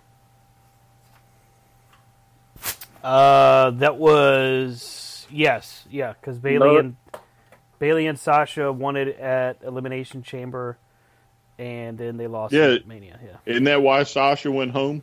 Mm-hmm. Part of the reason, yeah. It was so sad. Well, you know, honestly though, Bayley wasn't able to keep up with Sasha anyway, so you had to get the titles off of him. So, of the four horsewomen, you're saying that Bayley is the weak link. Weakling, yes. Wow. Yes. Bayley would be She would be first. the Paul Roma Oh no! of the Horsemen. Not the No. Paul Roma. Oh my God! I was going to say Mongo, but she Oh. doesn't have much charisma. Damn. I hope you all get AIDS. I, I was waiting to hear the the, the choking sound coming from the nachos. I hope Mitch shows up and gives you AIDS. oh my god! Because now we know the buttons to push. You know what I'm saying? How many hugger T-shirts does he own? Oh, here's some breaking news from a house show in Hershey, Pennsylvania. Randy Nobody Orton, cares. No. Randy Orton injured his knee. Uh, had to be helped out of the arena.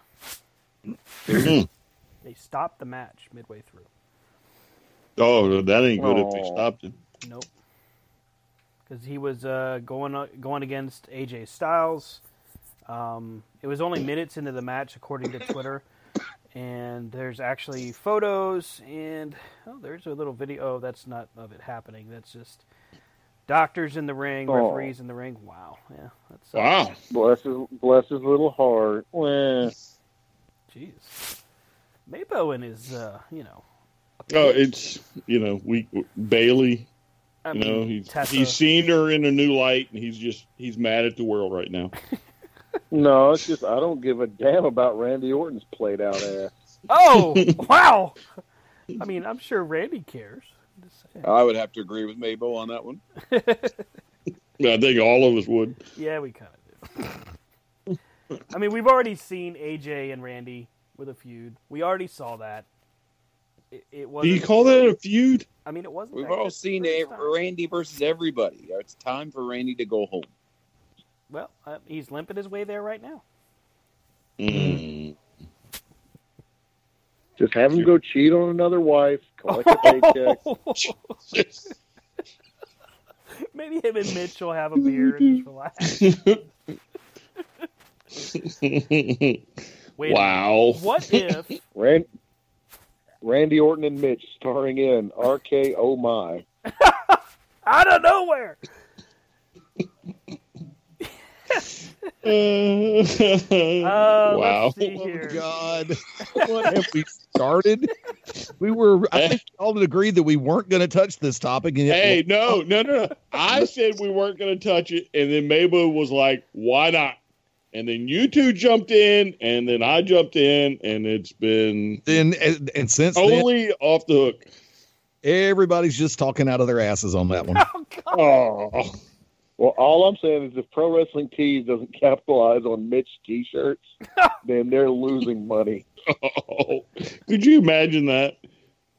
Okay, I'm. I, when you mentioned Randy Orton, first thing popped in my head. If y'all want to, if, uh, Lord, please forgive me and bless all the penny, pygmies in New Guinea. Thank you, Larry the Cable Guy. So, if Mitch and Randy were to do a movie together, would it be RK Brokeback Mountain? Mm. That was a stretch. I know it. No, but there needs to be T-shirts that say "I'm a Mitch Bennett guy." That Oh, my is gonna goodness. happen. That's you know, there is a strong enough contingent out there that that will probably happen. Oh yeah, you know, you know, there will be a sign probably. Uh, what's today? Sunday, tomorrow night, or Friday oh night. Oh my God! Could you imagine? Uh, they, they're telling security if you see any Mitch signs, let's just uh, you know ixnay on those, please. No, one's one will get flashed first. You'll you'll see one pop up, We and then you, it will Mitch. disappear. And then like security's just gonna just storm the guy. Security! You can see him getting his ass whipped right there on live TV. Why does it have to be ass whipped? Uh, That's the live- whole time he's getting it up, though, the sign keeps popping back up like he escaped. sailing through the air. Somebody catches it, shows it to the camera. It's like the beach ball. Hot potato with a sign. Well, I'm- I think. Well, I think AEW is coming to Huntsville, Alabama. yep, Von Braun. When though? Like February, March, somewhere in there. Thereabouts. Yeah. I will. I, if I can somehow get to the show, I will take a "I'm a Mitch Bennett guy" sign and Oh. hold it up on the hard cam side. I will disavow any knowledge whatsoever. and, in the, and in the corner, in the corner, I will have the BR logo and the C2C logo. Now listen, you can't you can't hold it up till like Cody or Jericho are in the ring because you may get a comment from them. You know, Jericho pointed out. Oh, he I'm sure even grab it Jericho on probably screen. will. I, I bet you Mitch Bennett makes the uh, le- the lexicon de champion.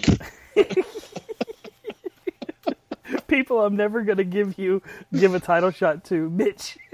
But if it, but if he actually wait, wait wait wait wait but if he actually does make the lexicon le champion, would it be on the back page? That's terrible. Oh, we're just getting it in where we fit in, huh? Is that how this goes? No kidding. Now let me hold on because somebody brought up um the Kofi thing in worst title change. So I want to go ahead and put that one out there. And Kofi Kingston, granted, you know, we've heard all of the different comments that were made, with all the different storyline plot twists and everything else. We were all fed up at the fact that Vince was um the storyline had Vince going, Well, I'll do it if you do th-. nope, you're not gonna do it. And we were force fed that line of crap for how many weeks leading into WrestleMania. But all things considered, was the title change for Kofi Kingston? Granted, it was against you know who, but all things considered, would that not also go down as one of the coolest moments of the year? That someone who has busted their backside, no relation to Mitch, um, for how many years in WWE, finally, finally in a reasonably organic manner, granted partially forced, but part, but mostly organic because of the groundswell of support that he got from the fans, was able to get the primary strap. I personally thought it was a great thing. Um, my problem wasn't with Kofi having the belt. My problem was with they gave it to Brock. So they neutralized this whole thing that they did with Kofi. excuse me, by then just dropping it to Brock, where it's disappeared and it has nothing. Like if they'd had Kofi, you know, Kofi, they, I mean, he beat AJ, he beat everybody that came around. Well, then the belt should have when the belt should have gone off of him. It should have been one of those, you know, all right, it's going to now go this direction instead of hey, it's going to go home to, on the shelf. That's my, problem. I mean, I I thought it was awesome they finally gave the shot to the guy who no one thought would get a shot. Mabo, Brian, Stan. Well, Well, my uh, thing is, is oh. people people keep forgetting. If not for Mustafa Ali getting hurt, Kofi would have never got that belt. Go back and look at your history. Yeah, no, I did. Mustafa Ali. I referenced that when I was talking about um different things occurring. Yeah. So if the because the original plans were, I think, supposed to be Kevin Owens and Daniel Bryan at WrestleMania, and that's why they got that's why you got Kevin Owens and Daniel Bryan like at I think Elimination Chamber or whatever the pay per view was before. But yeah, it was if if not for Mustafa Ali getting hurt and Kofi taking his place at the Elimination Chamber, and then Kofi showing up and showing out, it would have never happened. So I think Kofi owes a little bit of some paychecks to Mustafa Ali for getting his bell rang.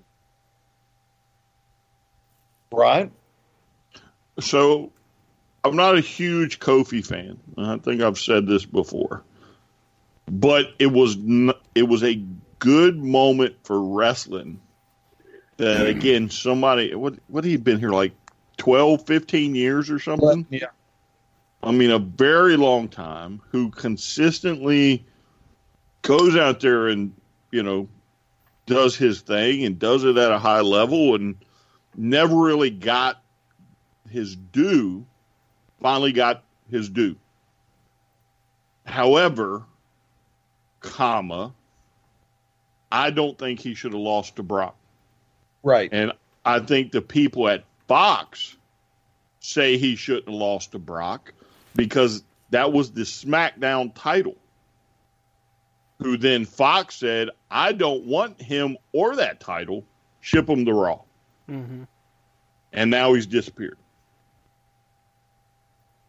And I I I was I also said that Kofi should have held that till WrestleMania at the earliest before losing. Because I think with him, you had a champion that the people were behind. They were cheering for him. They were, you know, always into his matches, and it would have been a good way to try and build your audience back up and get them interested again.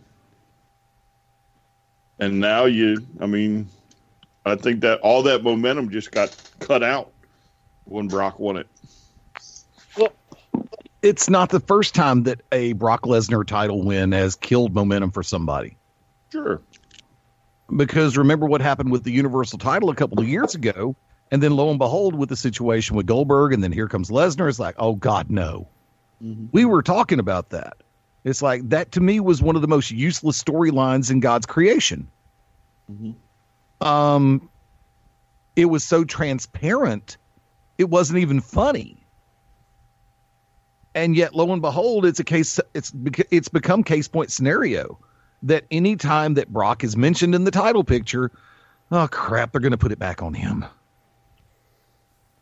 Well, and it gets frustrating. Go ahead, there's, Stan. There's that misconception that Brock is a a true box office draw, but if you do the if you do the research, yeah, there's spikes in ratings every now and again, but not enough to justify what they've done with them. There's the people tune in to see Brock Lesnar lose, right? And I get that. They're okay, so we're gonna build it up, build it up, build it up. That that's what they do. But like with Kofi, Kofi Mania was I would certainly call that the the story of the year, with how we were. Nobody thought that Kofi was finally going to get that shot. And then, of course, you know, fate intervenes. Ali is injured, and now we've got a true man of the people champion in Kofi Kingston. And- I happen to agree with Brian that the biggest mistake they made was to take that title off of him. Because now he is, and I don't care what he or Xavier Woods or Big E says, he's now relegated back down to tag team work. And if, if he doesn't become Universal Champion, what is it all for? Because right now, I mean, if depending on where you're reading and where you're getting your news, right now the plan is for the Fiend to hold the title to WrestleMania. I'm okay with that. What I'm not okay with, and this sucks for me to say, but it, it's become apparent that the guy just can't fill in the role. The guy that's going to face the Fiend for the title is Roman Reigns. Why? Why? Roman Reigns doesn't. Okay, next year maybe, Okay, or the year wait, wait. after, but he doesn't. He hasn't earned that. Okay, Kofi let me. this- is that person. the same reason why they put Baron Corbin with Roman Reigns right And you said the other one. Yeah, I know. I'm sorry. With all due respect, I don't know the individual playing the character of, of Baron Corbin, but in my book, in my world, in my perspective, in my opinion, the character of Baron Corbin is the biggest waste of television time I've seen in the last 10 years. Because it he has no true personality. Even when he tries to be the condescending heel, he does it poorly. I mean, he would need acting lessons just to be able to portray the role of a mannequin. And you've put Corbin with Roman Reigns, who is the sympathetic favorite of the fans right now, post leukemia comeback. Mm-hmm. Roman's still Roman. Joe Anoa'i is still Joe Ano- Anoa'i. Sorry, I'll pronounce it right one of these days. But Roman is still Roman. Joe is still Joe. Nothing's changed. But because of a real life circumstance that captured the hearts and the souls of so many people across the world of professional wrestling and sports entertainment, when he came back, he became that figure okay, it's no longer fashionable to boo the hell out of Reigns. We got to cheer him for a little while until he does something stupid. Hey, WWE creative, help help us fill that role. Put him back on TV. Brr. He's been on TV. He walks out, he gets pops uh, worldwide. And and he's as Brian has said multiple times, he's in the mid card. He's not holding a title, and everybody's going nuts for him. But put him in Yeah. that main event. Have him beat the Fiend for one. Have No. him beat the Fiend, And what will happen is he will be booed all over again. Yeah, And and, it will it'll be, be- worse. And it, yeah, you're right. It'll be go away heat. It won't be, you know, you're a bad guy. We're booing you because that's what we do. It's gonna be, I can't. I'm I'm the guy finally saying it. I guess it's gonna be go away booze. It's gonna be Baron Corbin booze. It's going to be booze that a drunk rock coming out doing a promo can't fix. Right. Yeah. I mean, these are the things that are happening right now, and it's it's difficult because, you know, I can appreciate a guy that has, you know, hey, he's been through a lot. He is coming back, and they're celebrating the fact that he beat cancer, and that is huge. But Mhm. it's not enough to carry him the way that they want him to carry the the company. And he is, for lack of a better term, carrying the company, even though he's going to say, just like Cena used to say, "Oh, well, I'm not even in the main event." Okay, sure, but you're you're on the posters. You're you're the guy. You know, it just is what it is. And right now, the crowd's chosen favorite, the the people's chosen favorite, is the Fiend. And if you put him in that role, where he goes against the Fiend at Mania, and he beats the Fiend, you're done. You've you've screwed yourself again. See, here's the situation. My nominee for the biggest non factor, and I mean this very seriously, and I know I'm to get heat for it, at Beyond Ringside on Twitter. Go ahead, fire away, make my day. The biggest non factor of 2019 was The Fiend getting the title. The reason being, hold on, the reason being, how many times have we seen Bray Wyatt that close to the mountaintop?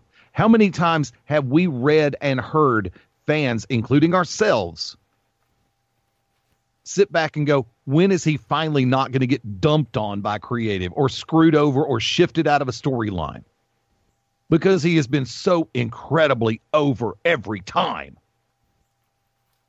When the when the Wyatt family and the Shield had that square that showdown at the OK Corral, you genuinely could not have heard an airplane take off for the crowd noise. So we've been conditioned, there's that word, to expect Bray Wyatt to get screwed out of a situation yet again. So when instead of, and this is, I'm willing to bet this is the majority of people watching the product, when Bray Wyatt, when the Fiend captured the gold, finally got that belt. Oh my, instead of it being, oh my God, most people are going to sit back and go, or sat back and went, okay, how long before they screw him out of it? And it's been a weekly thing. Yes, every time he appears on television as a champion, as the champion, or a house show, the reactions get louder and louder because the fan base is starting to believe that, oh my God, there may be a stretch going here. There may actually be a length of time going on here. Even Mabo and when Mark Bowman and myself, Mabo, were when this title change first occurred. One of the first things we both said was, "All right, when's it going to get screwed? How long before he drops the belt?" Legit. So, So- would you consider Bray Wyatt's resurgence to be the, you know, comeback like of the decade? Year. Year. Well, see, I think I'm one of the few, mon- you know, in the minority that I feel like Bray Wyatt, with his current thing as the Fiend, doesn't need the belt to, you know, justify it. Like I felt like when he got the belt, I was like, that's great. But the Fiend is a good, like that character is a chaser. You know, he's the get in the mind and totally screw with whoever has the belt. You know, and then I was like, you know, hey, if he does win, great. Then he should show up and just drop the belt in the middle of the ring, or like when he beat him, leave the belt in the ring and walk away. Like, well, it's not about the belt; it's about the fight, you know. And but I mean, I like it. I like him as a champ. So that was my initial thoughts, which I know most of you are old rolling your eyes right now, but No, not in the least. Okay, I'm not rolling my eyes in the least. yeah, I'm not rolling my eyes. I, I think that I think that in in the same breath that you're right, I disagree, but only because of the fact that I feel like it's not fair to him. Like the work that he has put in, the the time that he is and the effort that he's put in to change Bray Wyatt every single twist and turn. I mean, because you know, here's the guy that went from NXT to the main roster. He feuded with Cena. He was, you know, on top of the mountain at that point without a title. He loses to Cena, and all of a sudden, if everything falls apart, he comes back up. He is now tagging with Matt Hardy, and he is quote unquote woken. Um, you know, he adjusts with that, and then he goes to SmackDown. He wins the World Championship and, and flows with that. He's he's one of those guys that has changed every single time. The question is, what happens when? Because he's he's coming up on that point, kind of like a lot of these main main big stars have, where he's going to be able to have a little bit more freedom and a little bit more leeway. And the more over he gets, the more merch he moves. Maybe he moves the needle enough to be, you know, in charge of his own destiny. and that's the thing. That's what goes right back to what you're talking about. If it's destined, that's going to be, you know, that dude that's going to take him down, then by the time Mania comes, this rocket ship is going to be so, soaring so high, and then you're going to have all, you know, Roman Reigns. Really, like, what kind of backstory and stuff are they, you know, what program are they going to put together to where everybody's going to be like, woo, and they're not going to be like, boo, you know? Right. because you're right. You know, every time Roman gets the strap, the universe, the the smart people out there that have finally see the light don't like him. this is my yard now. Yeah, They- okay. They get to that point. They get I'm to that still point. waiting They're for like, the Undertaker to come and level. him. Thing. Nah, I think I think Taker's finally done. No, I think hmm. he's got one more. Yeah, remember the conversation we had last week about these one-off matches? I think he's got one more. Just like Cena's probably got about six more. But do me a favor. And Sting has one more. Sting has one more, and I wish it would be against Taker. I think they, Um, I think they'd work well together. I think that's what's going to happen at Mania because I think Sting and, and Taker are both open to it. As long as it's not in Saudi Arabia, I bet he'd look. of course, money does talk. Hey, we were talking about how many does the Undertaker have. It depends on how many zeros are in that check from the Crown Prince. no kidding. Before we shift topics, Bowman in particular, I want you to come back in on the Bray Wyatt thing because I'm you, like I said, you and I've had these discussions. Go ahead and bring, um, go ahead and Go ahead and what? Bring it on in home. Get her done. Well, Say the He ain't thing. talking to you all. No, I mean, I, I like the whole thing. Um, it's just waiting for the other shoe to drop every time. Like there's some certain guys that they're putting him up against in programs with, like Daniel Bryan. You know he's going to keep the belt. Miz is going to keep the belt. But when they start pushing it towards guys like Roman Reigns, that's when you know everybody's buttholes are going to clench and go, "Well, he's about to lose the title." I mean, I personally, I think and this is where I'd like to see him go with the whole thing. Book Bray Wyatt as a face. Have him take on all the heels. Book The Fiend as the champion as a heel. Have him take on all the faces. And use that dichotomy to play out the whole situation. So sure the Fiend might lose the title, but then Bray Wyatt could get it back, and vice versa. Because hmm. they've got something special in Bray Wyatt, Right. Yep. and they've toyed with that, and they've understood that, but they haven't grasped the entire concept of what they have with with with Bray Wyatt, and and just the creativity he has that, and the way he do, goes about things that we've only seen in guys like Jake Roberts and, and, and Raven to a certain extent. Yeah. And and I'm afraid that they are uh, they are that WWE creative, and more importantly, Vince McMahon is afraid to let Bray Wyatt go full Bray Wyatt because it'll be something that's out of his control. Nobody goes full Bray Wyatt. no, you never go full Bray Wyatt. I'm But, the dude I mean- playing a dude disguised as another dude. And that's exactly what he is. He is a dude playing a dude disguised as another dude. Yep, we But did. I'm- we did I'm- just put a Tropic Thunder reference right in the middle of a wrestling show. And very and close only two to, people got it. and very close to a Three Faces of Foley reference. but I'm thinking, you know, it's just it's always a matter of time when it comes to Bray because that's not fully Vince is as much as he's on Vince's payroll, as much as Vince has creative control and the final say and everything, deep down, Vince knows everything that Bray Wyatt does from when he first showed up in NXT and was cutting those promos with him and Eli Cottonwood to the family to you know the Sister Abigail thing and then the burning of the cabins and all that stuff. Vince knows that that's not his. None of that is his.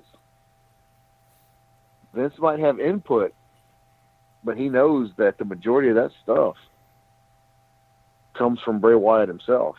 And I think that's what scares Vince is because it'll be one of those situations where a non Vince McMahon created entity or created with input or what have you is over more than something Vince put his seal of approval on or created himself. by the same token, Vince did not create AJ Styles. Exactly. And AJ has been um, primary champion on both brands, right? But has And he ever messed been uh, able to be full AJ Styles? There have been moments of brilliance surrounded by hours of E. WWE. I mean, like WWE had the chance to put Nakamura and AJ Styles on prime time, and look what happened. Well, I, th- a nutshell. I think nut shot. AJ. I think AJ though w- was one of the people Vince liked to watch. I think a- uh, Vince is a, a, a fan of AJ because if you go back and remember, before signing AJ, he had he took the picture in a Bullet Club shirt. And that's like one of the only times that I've ever seen Vince be a fan. You know what I'm saying? Mm-hmm. And, and I truly believe that Vince is a fan of AJ's. And, and that's kind of what puts AJ in that different uh, bracket. But I'm under the same impression that Mabo is. If, if Vince doesn't create something, he normally goes out of his way to bury it. Mm-hmm. And that's why so many of these people have been superstars, e- even in the next federation over.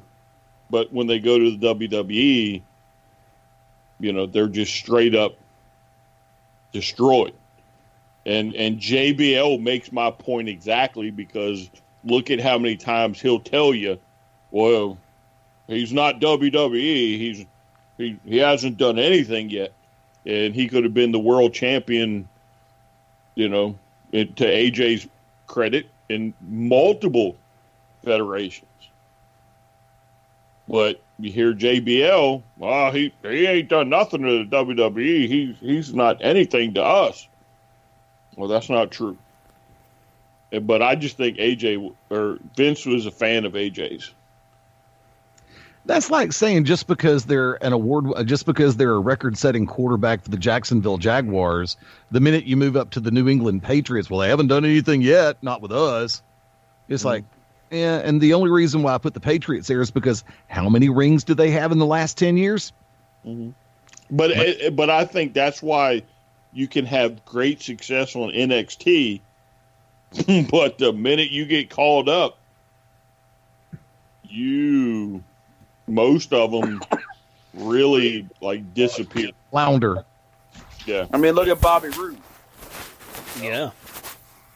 Bobby Roode's champ in TNA, and then came over NXT, had the good gimmick going of Robert Roode, and then brought him over as Glorious, and said that kept the gimmick going, but then Yeah. you know, Well, see- American Alpha. I mean, there's so many. yeah, Nakamura. I yeah, mean, even Nakamura. Sami Zayn.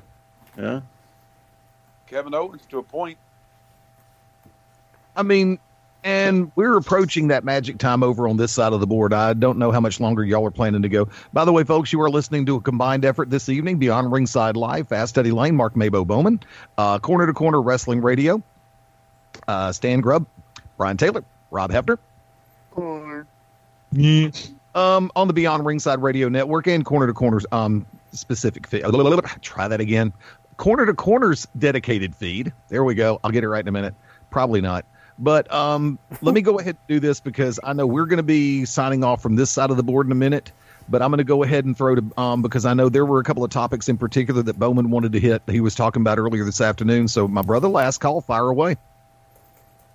Hell, man, I don't know. What that was this afternoon. I done forgot. Why do you sound like Bill Cosby? You're a little about a jawbone. Just Just like thinking about giving Mitch the pudding pop. Oh, oh, well, you see, there was old Mr. Friend of the Street. It was always like in the blip and the lippity skippity. Tylenol PMs. Make them a little sleepy pie and give them the vanilla pudding. oh God. It could be. Eddie, you knew what the topics were. What was I talking about? I thought there were a couple of others you wanted to talk about other than the ones we've already hit on. Dude, all I wanted to talk about was was Mitch. you know the freaking terms of enrearment with Mitch. That's all I want to talk about. Terms of enrearment. What the? I, I think his topics were Mitch, Mitch, Bayley, Pudding Pops, Tessa. and Michigan. And then Mitch. Mitch and, Yeah. and butt sex. That's pretty much it. Coming in 2020, Forrest Rump. Oh. oh, No, Dang it. sorest rump. Oh, No, with, with Mitch, it's the sorest rump. All righty then. Good But no, do, do you remember what I said? Because honestly, I don't. I don't. I don't. That, I really didn't say don't. anything, and Eddie's just stalling. No, actually, I'm just going to go and sit back and say Mark Mabo Bowman, last call. You can find some of Mitch Bennett's greatest hits Leave it alone. over at www.porne. He's not. Nah, I mean, He's not I'm just uh, happy twenty. If if they don't have Barbara Walters show up at the end of the New Year's Eve rocking Christmas, if she doesn't show up at the end and go, "This is 2020," Okay, just that's forget it. Just shut everything down and everybody go home. that's funny. Oh, this is Baba Wawa. Would that be before or after the Roman Reigns Dolph Ziggler match in Times Square? really? Really? What? Yes, it has been announced. Roman Reigns will face Dolph Ziggler New Year's Eve on Steve Harvey's New Year's Eve show on Fox. and Oh, allegedly it's going to be in the ring in Times Square. Oh, So basically, God. it's going to be Dolph bumping around like a madman. Making it Reigns look Hey. like a million bucks. and he's gonna he's gonna bump for Steve Harvey at some point. Right, exactly. Mm. No, what it's called is Fox is going dance, monkeys dance. you you cashed my check. Now dance. Whatever Dolph gets paid is not enough. Yeah, also true. Isn't that Good Charlotte? I don't know. You'd have to ask her. No, no, no, no. In uh, Dance Monkeys Dance, wasn't that da- um, wasn't that Good Charlotte, or was that Fall Out Boy? Dance Dance is Fall Out Boy. Thank you, You're welcome. Dan because they're almost they're they're actually interchangeable. but Eddie Lane, last call. And actually, um, since I know y'all normally go about two hours as well, gentlemen, y'all mind if I throw last calls in your directions, or are y'all going to handle them on uh, the corner side? No, no, go right ahead. Um, tell you what, we'll go in reverse order, and last one in, first one to talk. Rob Hefner, last call. Hi. I ain't got nothing. God, he don't know how to play this game. time- It's a great time to be a wrestling fan, regardless of which promotion you like, which area you like. You got to go and see your local wrestling any chance you get because those guys are putting it out on the line every night just to make an audience happy. And whatever you watch, AEW, Impact, WWE, NXT, whatever, just enjoy it and realize that you don't have to get on social media and down the other one just because you don't like it. You know what? It's wrestling, and it's a great time to be a wrestling fan. Stan Grubb. Pretty solid recovery, if I do say so myself. There, Rob. Nice job. Um, I think that what we've seen in this decade, and here we are uh, coming up on 2020, uh, we have a lot of possibilities for some really cool, just wrestling action. I think the idea of a New Japan and AEW Supercard is enough of a temptress for both companies that, quite frankly, that could be what that could be what happens WrestleMania weekend. That could be the event. Brian Taylor. Wait a second. That's all he had. That's it. That's Well, I'm going to come back to him for uh, shameless plugs for the state for the for the Oh. show. Okay. All right. I'm just checking. I mean, you know, I was just, you know, very Mitch like. You know what I'm saying? Started strong, but then kind of petered off at the end. Sorry. Sorry. This show has taken a Sorry. dark, dark turn. Yeah, dark. So I'm gonna keep mine short and sweet. Unlike Bayley, Tessa Blanchard is gonna be going for a true world title here in about uh, what uh, just a matter of weeks, two weeks, two weeks. Check it out. Could be history. Real quick, if I may. No, you can't. Have I, having been living in the state of Alabama since the advent of the Alabama Athletic Commission, I've had conversations with two out of the four administrators and executive directors, one being Casey Sears, one being Brandon Owens, two outstanding professional gentlemen. You know, it's funny because I asked when things started to kick into gear about in pro wrestling in Alabama, talent having to have a license in this state. I asked what the extent of that was going to be. And I asked if I'm being cast in the role of commissioner for one company and doing commentary for two and announcing. I asked if I needed to have one. No, I don't worry about it. From Casey Sears. No, I don't see a need for it from Brandon Owens. This third one never really had any communications with, so I can't say anything from that one. But yet, word got back to me through reliable sources that this current ding dong, Keith, who is running the athletic commission, i.e., the ma- the Alabama athletic mafia, has allegedly put out the word that even announcers and commentators need to have a license, as per his directive. So once again, the state of Alabama has found a way to f- screw everyone. I asked the question to Keith what exactly does the athletic commission do to benefit wrestling, mixed martial arts, boxing, kickboxing, all of the above? Other than take our money and say, oh, you're legal, you can rental now, you can work now, you can make money now because we've taken your money.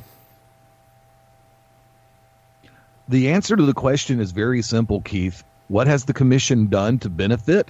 Not a damn thing. Especially in pro wrestling. But you see companies like New Level, New South, Pro South, um, Victory, and you say, "Hey, we can make the money off these guys. We can turn it because they're not smart enough to really understand what's going on. So we can say they need to have a permit, and we can make them pay for it. And if they're not licensed, you can't use them." Look, bitch boy, understand the basic concept. There are those of us out here who do have an IQ above dried wallpaper paste. One of the reasons why I chose to not do shows here in the state of Alabama after August of 2017 was because I saw the direction things were going with Jody, the previous director of the. And now I see how things are going with you. You know, when I had Casey Sears on Beyond Ringside, I considered it a privilege. When I had Brandon Owens on Beyond Ringside three different occasions, I considered it an honor. Like I said, didn't know Jody well enough, didn't really get the vibe off of him as to whether or not it'd be a good interview or not. And now with you coming on board, no, we're going to make more people pay for licenses. Why? Why? The sooner more people get smart to the absolute BS that is the athletic commission, trust me, the Sunset Commission got it right when it basically said the commission was useless and not worth it. Same thing I've been saying for a little while now. So, Keith, I'm not a hard person to find. At Beyond Ringside on Twitter, Facebook.com slash Beyond Ringside, and I will be more than happy to tell you to your face how useless I think you are. Tell us how you uh, really feel. By the way, Happy New Year. Boy, you really mitched that up. There were there were so many things he said that he could have just thrown a Mitch in there I know. I had, that's why I did it. I had to. the whole time. Way to mitch things up, Alabama. Jeez. Yeah, really. It is Alabama. When it comes to taxes, we take it up the ass every time. Oh, son of a Mitch. Mm-hmm. There it is. Legit. Th- for those who think uh, New Orleans is corrupt or Chicago's corrupt or New New York is corrupt, welcome to Alabama. We'll find more ways to screw you out of your money. I thought you said the guy's name was Kevin. Because it sounds like you're saying it's Mitch. Keith, Oh, Keith. It sounded like Mitch. no. I thought I heard You're, you're trying way too hard to lighten it up, and I'm sorry. I'm actually being dead serious. Oh, he's But dead I will lighten it up by He's saying, stand right up, shameless plugs, real quick. And how can everybody find corner to corner? Oh wait, real quick. I, I got one more thought. What? Just real quick. If your dumbasses ain't going out to see the new Star Wars movie, you're a mouth breather. Amen. I'm going a week from Tuesday when it's not quite as busy. I'll be at the AMC Dine In in, in Vestavia Hills. Five dollar Tuesday. I At know I won't be dude can find mean and spoil anything, but you need to get out there and go watch it. I'm staying off social media until I go see it. Yeah. Yeah, It's because very, the, uh, very good. the spoiler warning is uh, officially passed. I think it's like four days now. no, the spoiler warnings in uh, two weeks. For you, sir. For everybody Yeah. else in the world, it's like four days. Now remember, Infinity War and Endgame, it was two week window. Then the spoiler rule is out the win- out the door.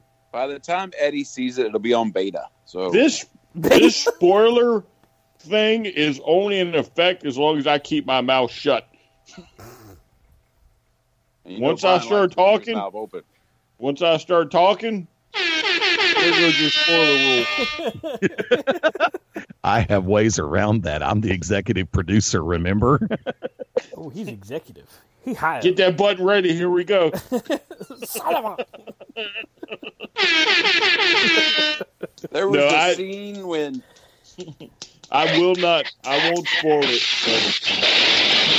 oh damn! Somebody else got rear-ended. Oh. So uh, you dang know, you, you know, Brian, we could make this work. We could just strategically start putting out clues, knowing he's going to cut off half of it. And, you know, And then Gandalf. yeah, figure out how long it plays and then wait for it. Stan, shameless plugs for corner, real quick. So, you know, Corner to Corner has enjoyed yet another year of just awesome excitement. You can find our shows, c2cradioshow.com, spreaker.com uh, slash user slash corner to corner. Uh, at C2C Radio Show on the Twitter box and Corner to Corner Wrestling and Corner to Corner Radio Show on Facebook and Corner the number two then Corner on Instagram. Brian can be found at STRCP21 on the Twitter box. Rob, where do they find you on social media? Oh no! If you can do Brian, you can. do- No, you no, no. That's that is my gimmick, not yours.